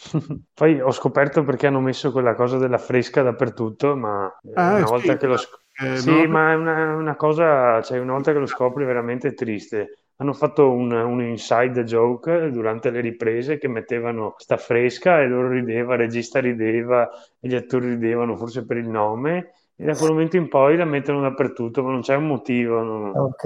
cioè è proprio una, una fesseria loro. Io Guarda, pensato, eh, visto che la, parla- l- la offrivano sempre quelli indottrinati dalla, Esatto. dalla chiesa, là, dalla, come la chiamavano? La, la Chiesa della Luce, Eh, pensavo fosse una roba tipo che un po' ti... Sì, sì, che ti, che ti drogasse. eh, Ricordo. E così loro potevano... No, no, è, è un inside joke suo del set, da quella volta gli faceva ridere, hanno messo in tutte le, in tutte le puntate, ci sono loro, ma senza un, un altro motivo. male alla fine che non, non ha portato a niente. Pensavo fosse veramente una roba che si scopriva che appunto lì il capo della chiesa fosse uno che pot- non lo so, Sì, infatti, infatti. le menti, che ne la so. pensavo invece più elevata, ovvero che fosse una specie di denuncia a quello che è il product Sì. placement all'interno dei, prodo- dei prodotti televisivi. Ma no, perché è un prodotto vero quello. Cioè, la fresca esiste in America, è, è della, della Coca-Cola Company, è come se fosse Quindi la, è prodotto la- la. Sprite. È una cosa vera, cioè esiste, la, la vendono. Allora, Sì, se la- quella fresca lì abbia fatto il più 200% di vendite. Infatti, in Sì, Sì, è, una- è al un pompelmo, è al pompelmo, è una, è una Coca-Cola, una, una Fanta al pompelmo, una cosa del genere, amaro, si chiama fresca. Ma l'ho letto così su Wikipedia, eh, non è niente di... Però ecco, se forse la parte della storia di, come si chiama, The Deep, eh, ecco, quella, quella in effetti non so dove porta per ora, perché... Col finale che gli hanno dato, la Chiesa, boh, penso che non la vedremo più nella terza stagione. No, infatti, cioè, beh, a meno che non diventi lui il capo della chiesa, Poi, però sembrava incazzato, non so. E forse, ecco, un'altra cosa, secondo me, hanno ci sono tante scene in cui ci sono i supereroi, ma poche scene in cui fanno qualcosa di super. Forse avevano un budget eh, Eh, boh, un po' diverso dalla prima. vabbè, che anche nella prima cosa si vede Homelander volare qualche volta. Sì, però ogni tanto qualche scena anche in mezzo, l- a Train che correva veloce. Qui, Hanno speso i soldi per il cetaceo. sì, qui hanno speso i soldi per quelle due o tre puntate di lotta Come- grossa. Avete visto come hanno girato quella scena? Cioè, hanno fatto proprio un modello a scala, a scala naturale del, di quel capodoglio, pazzesco.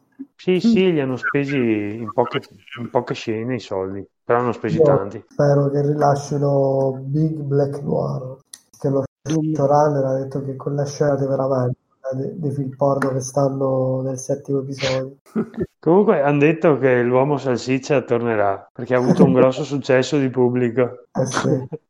Anche quello ho letto che è molto diverso del fumetto, che è anche un personaggio ricorrente letto una cosa che diceva l'attore che fa eh, Mother's Milk, praticamente che prima di girare la scena con eh, Salsiccia dell'amore, che lui le- ha letto il copione della giornata e vabbè, doveva fare un combattimento, eccetera. Allora è, entra- è entrato l'attore che fa Butcher e gli ha detto sei pronto a avere un pelo intorno al collo? E lui diceva che stai dicendo? Non capiva. E lui quando è andato sul set praticamente gli hanno dato un nuovo copione. Questa scena che era stata aggiunta da Carl Urban con lo showrunner, ma stava pensata da lui, cioè non c'era nella stagione originale. Lui viene attaccato da questa regia. E con, io direi che con questa mega salsicciona Spoilerosa. vi diamo la buonanotte. Voglio giusto eh, salutare, come facciamo sempre, i ragazzi di NG Plus per informarvi che eh, ho aperto anche il feed con i riassuntazzi del canale, quindi se vi siete perso qualche riassunto di NG Plus e volete eh, riascoltarlo, ora è più facile farlo con il feed apposito e lo aggiungerò tra i link. Eh, come vorrei ringraziare anche Bito che eh, ha gentilmente fornito le musiche che avete sentito in questa puntata, ce le ha fornite in quanto è stato un gradito regalo ai podcaster che hanno partecipato al festival. Potete scoprire la loro offerta su bitomusic.com. Mi sembrava giusto ringraziarli per questo piccolo cadeau. Quindi vi salutiamo tutti. Come sempre, grazie Graziella e grazie al Doom. Buonanotte. Ciao ciao, alla prossima. Notte. Ciao a tutti. Venite su Telegram. Ciao. Eh, venite su Telegram. Numerosi, vi aspettiamo. Saluti da Kings of Trimonia, il podcast che nessuno aveva chiesto, ma sicuramente vi meritate.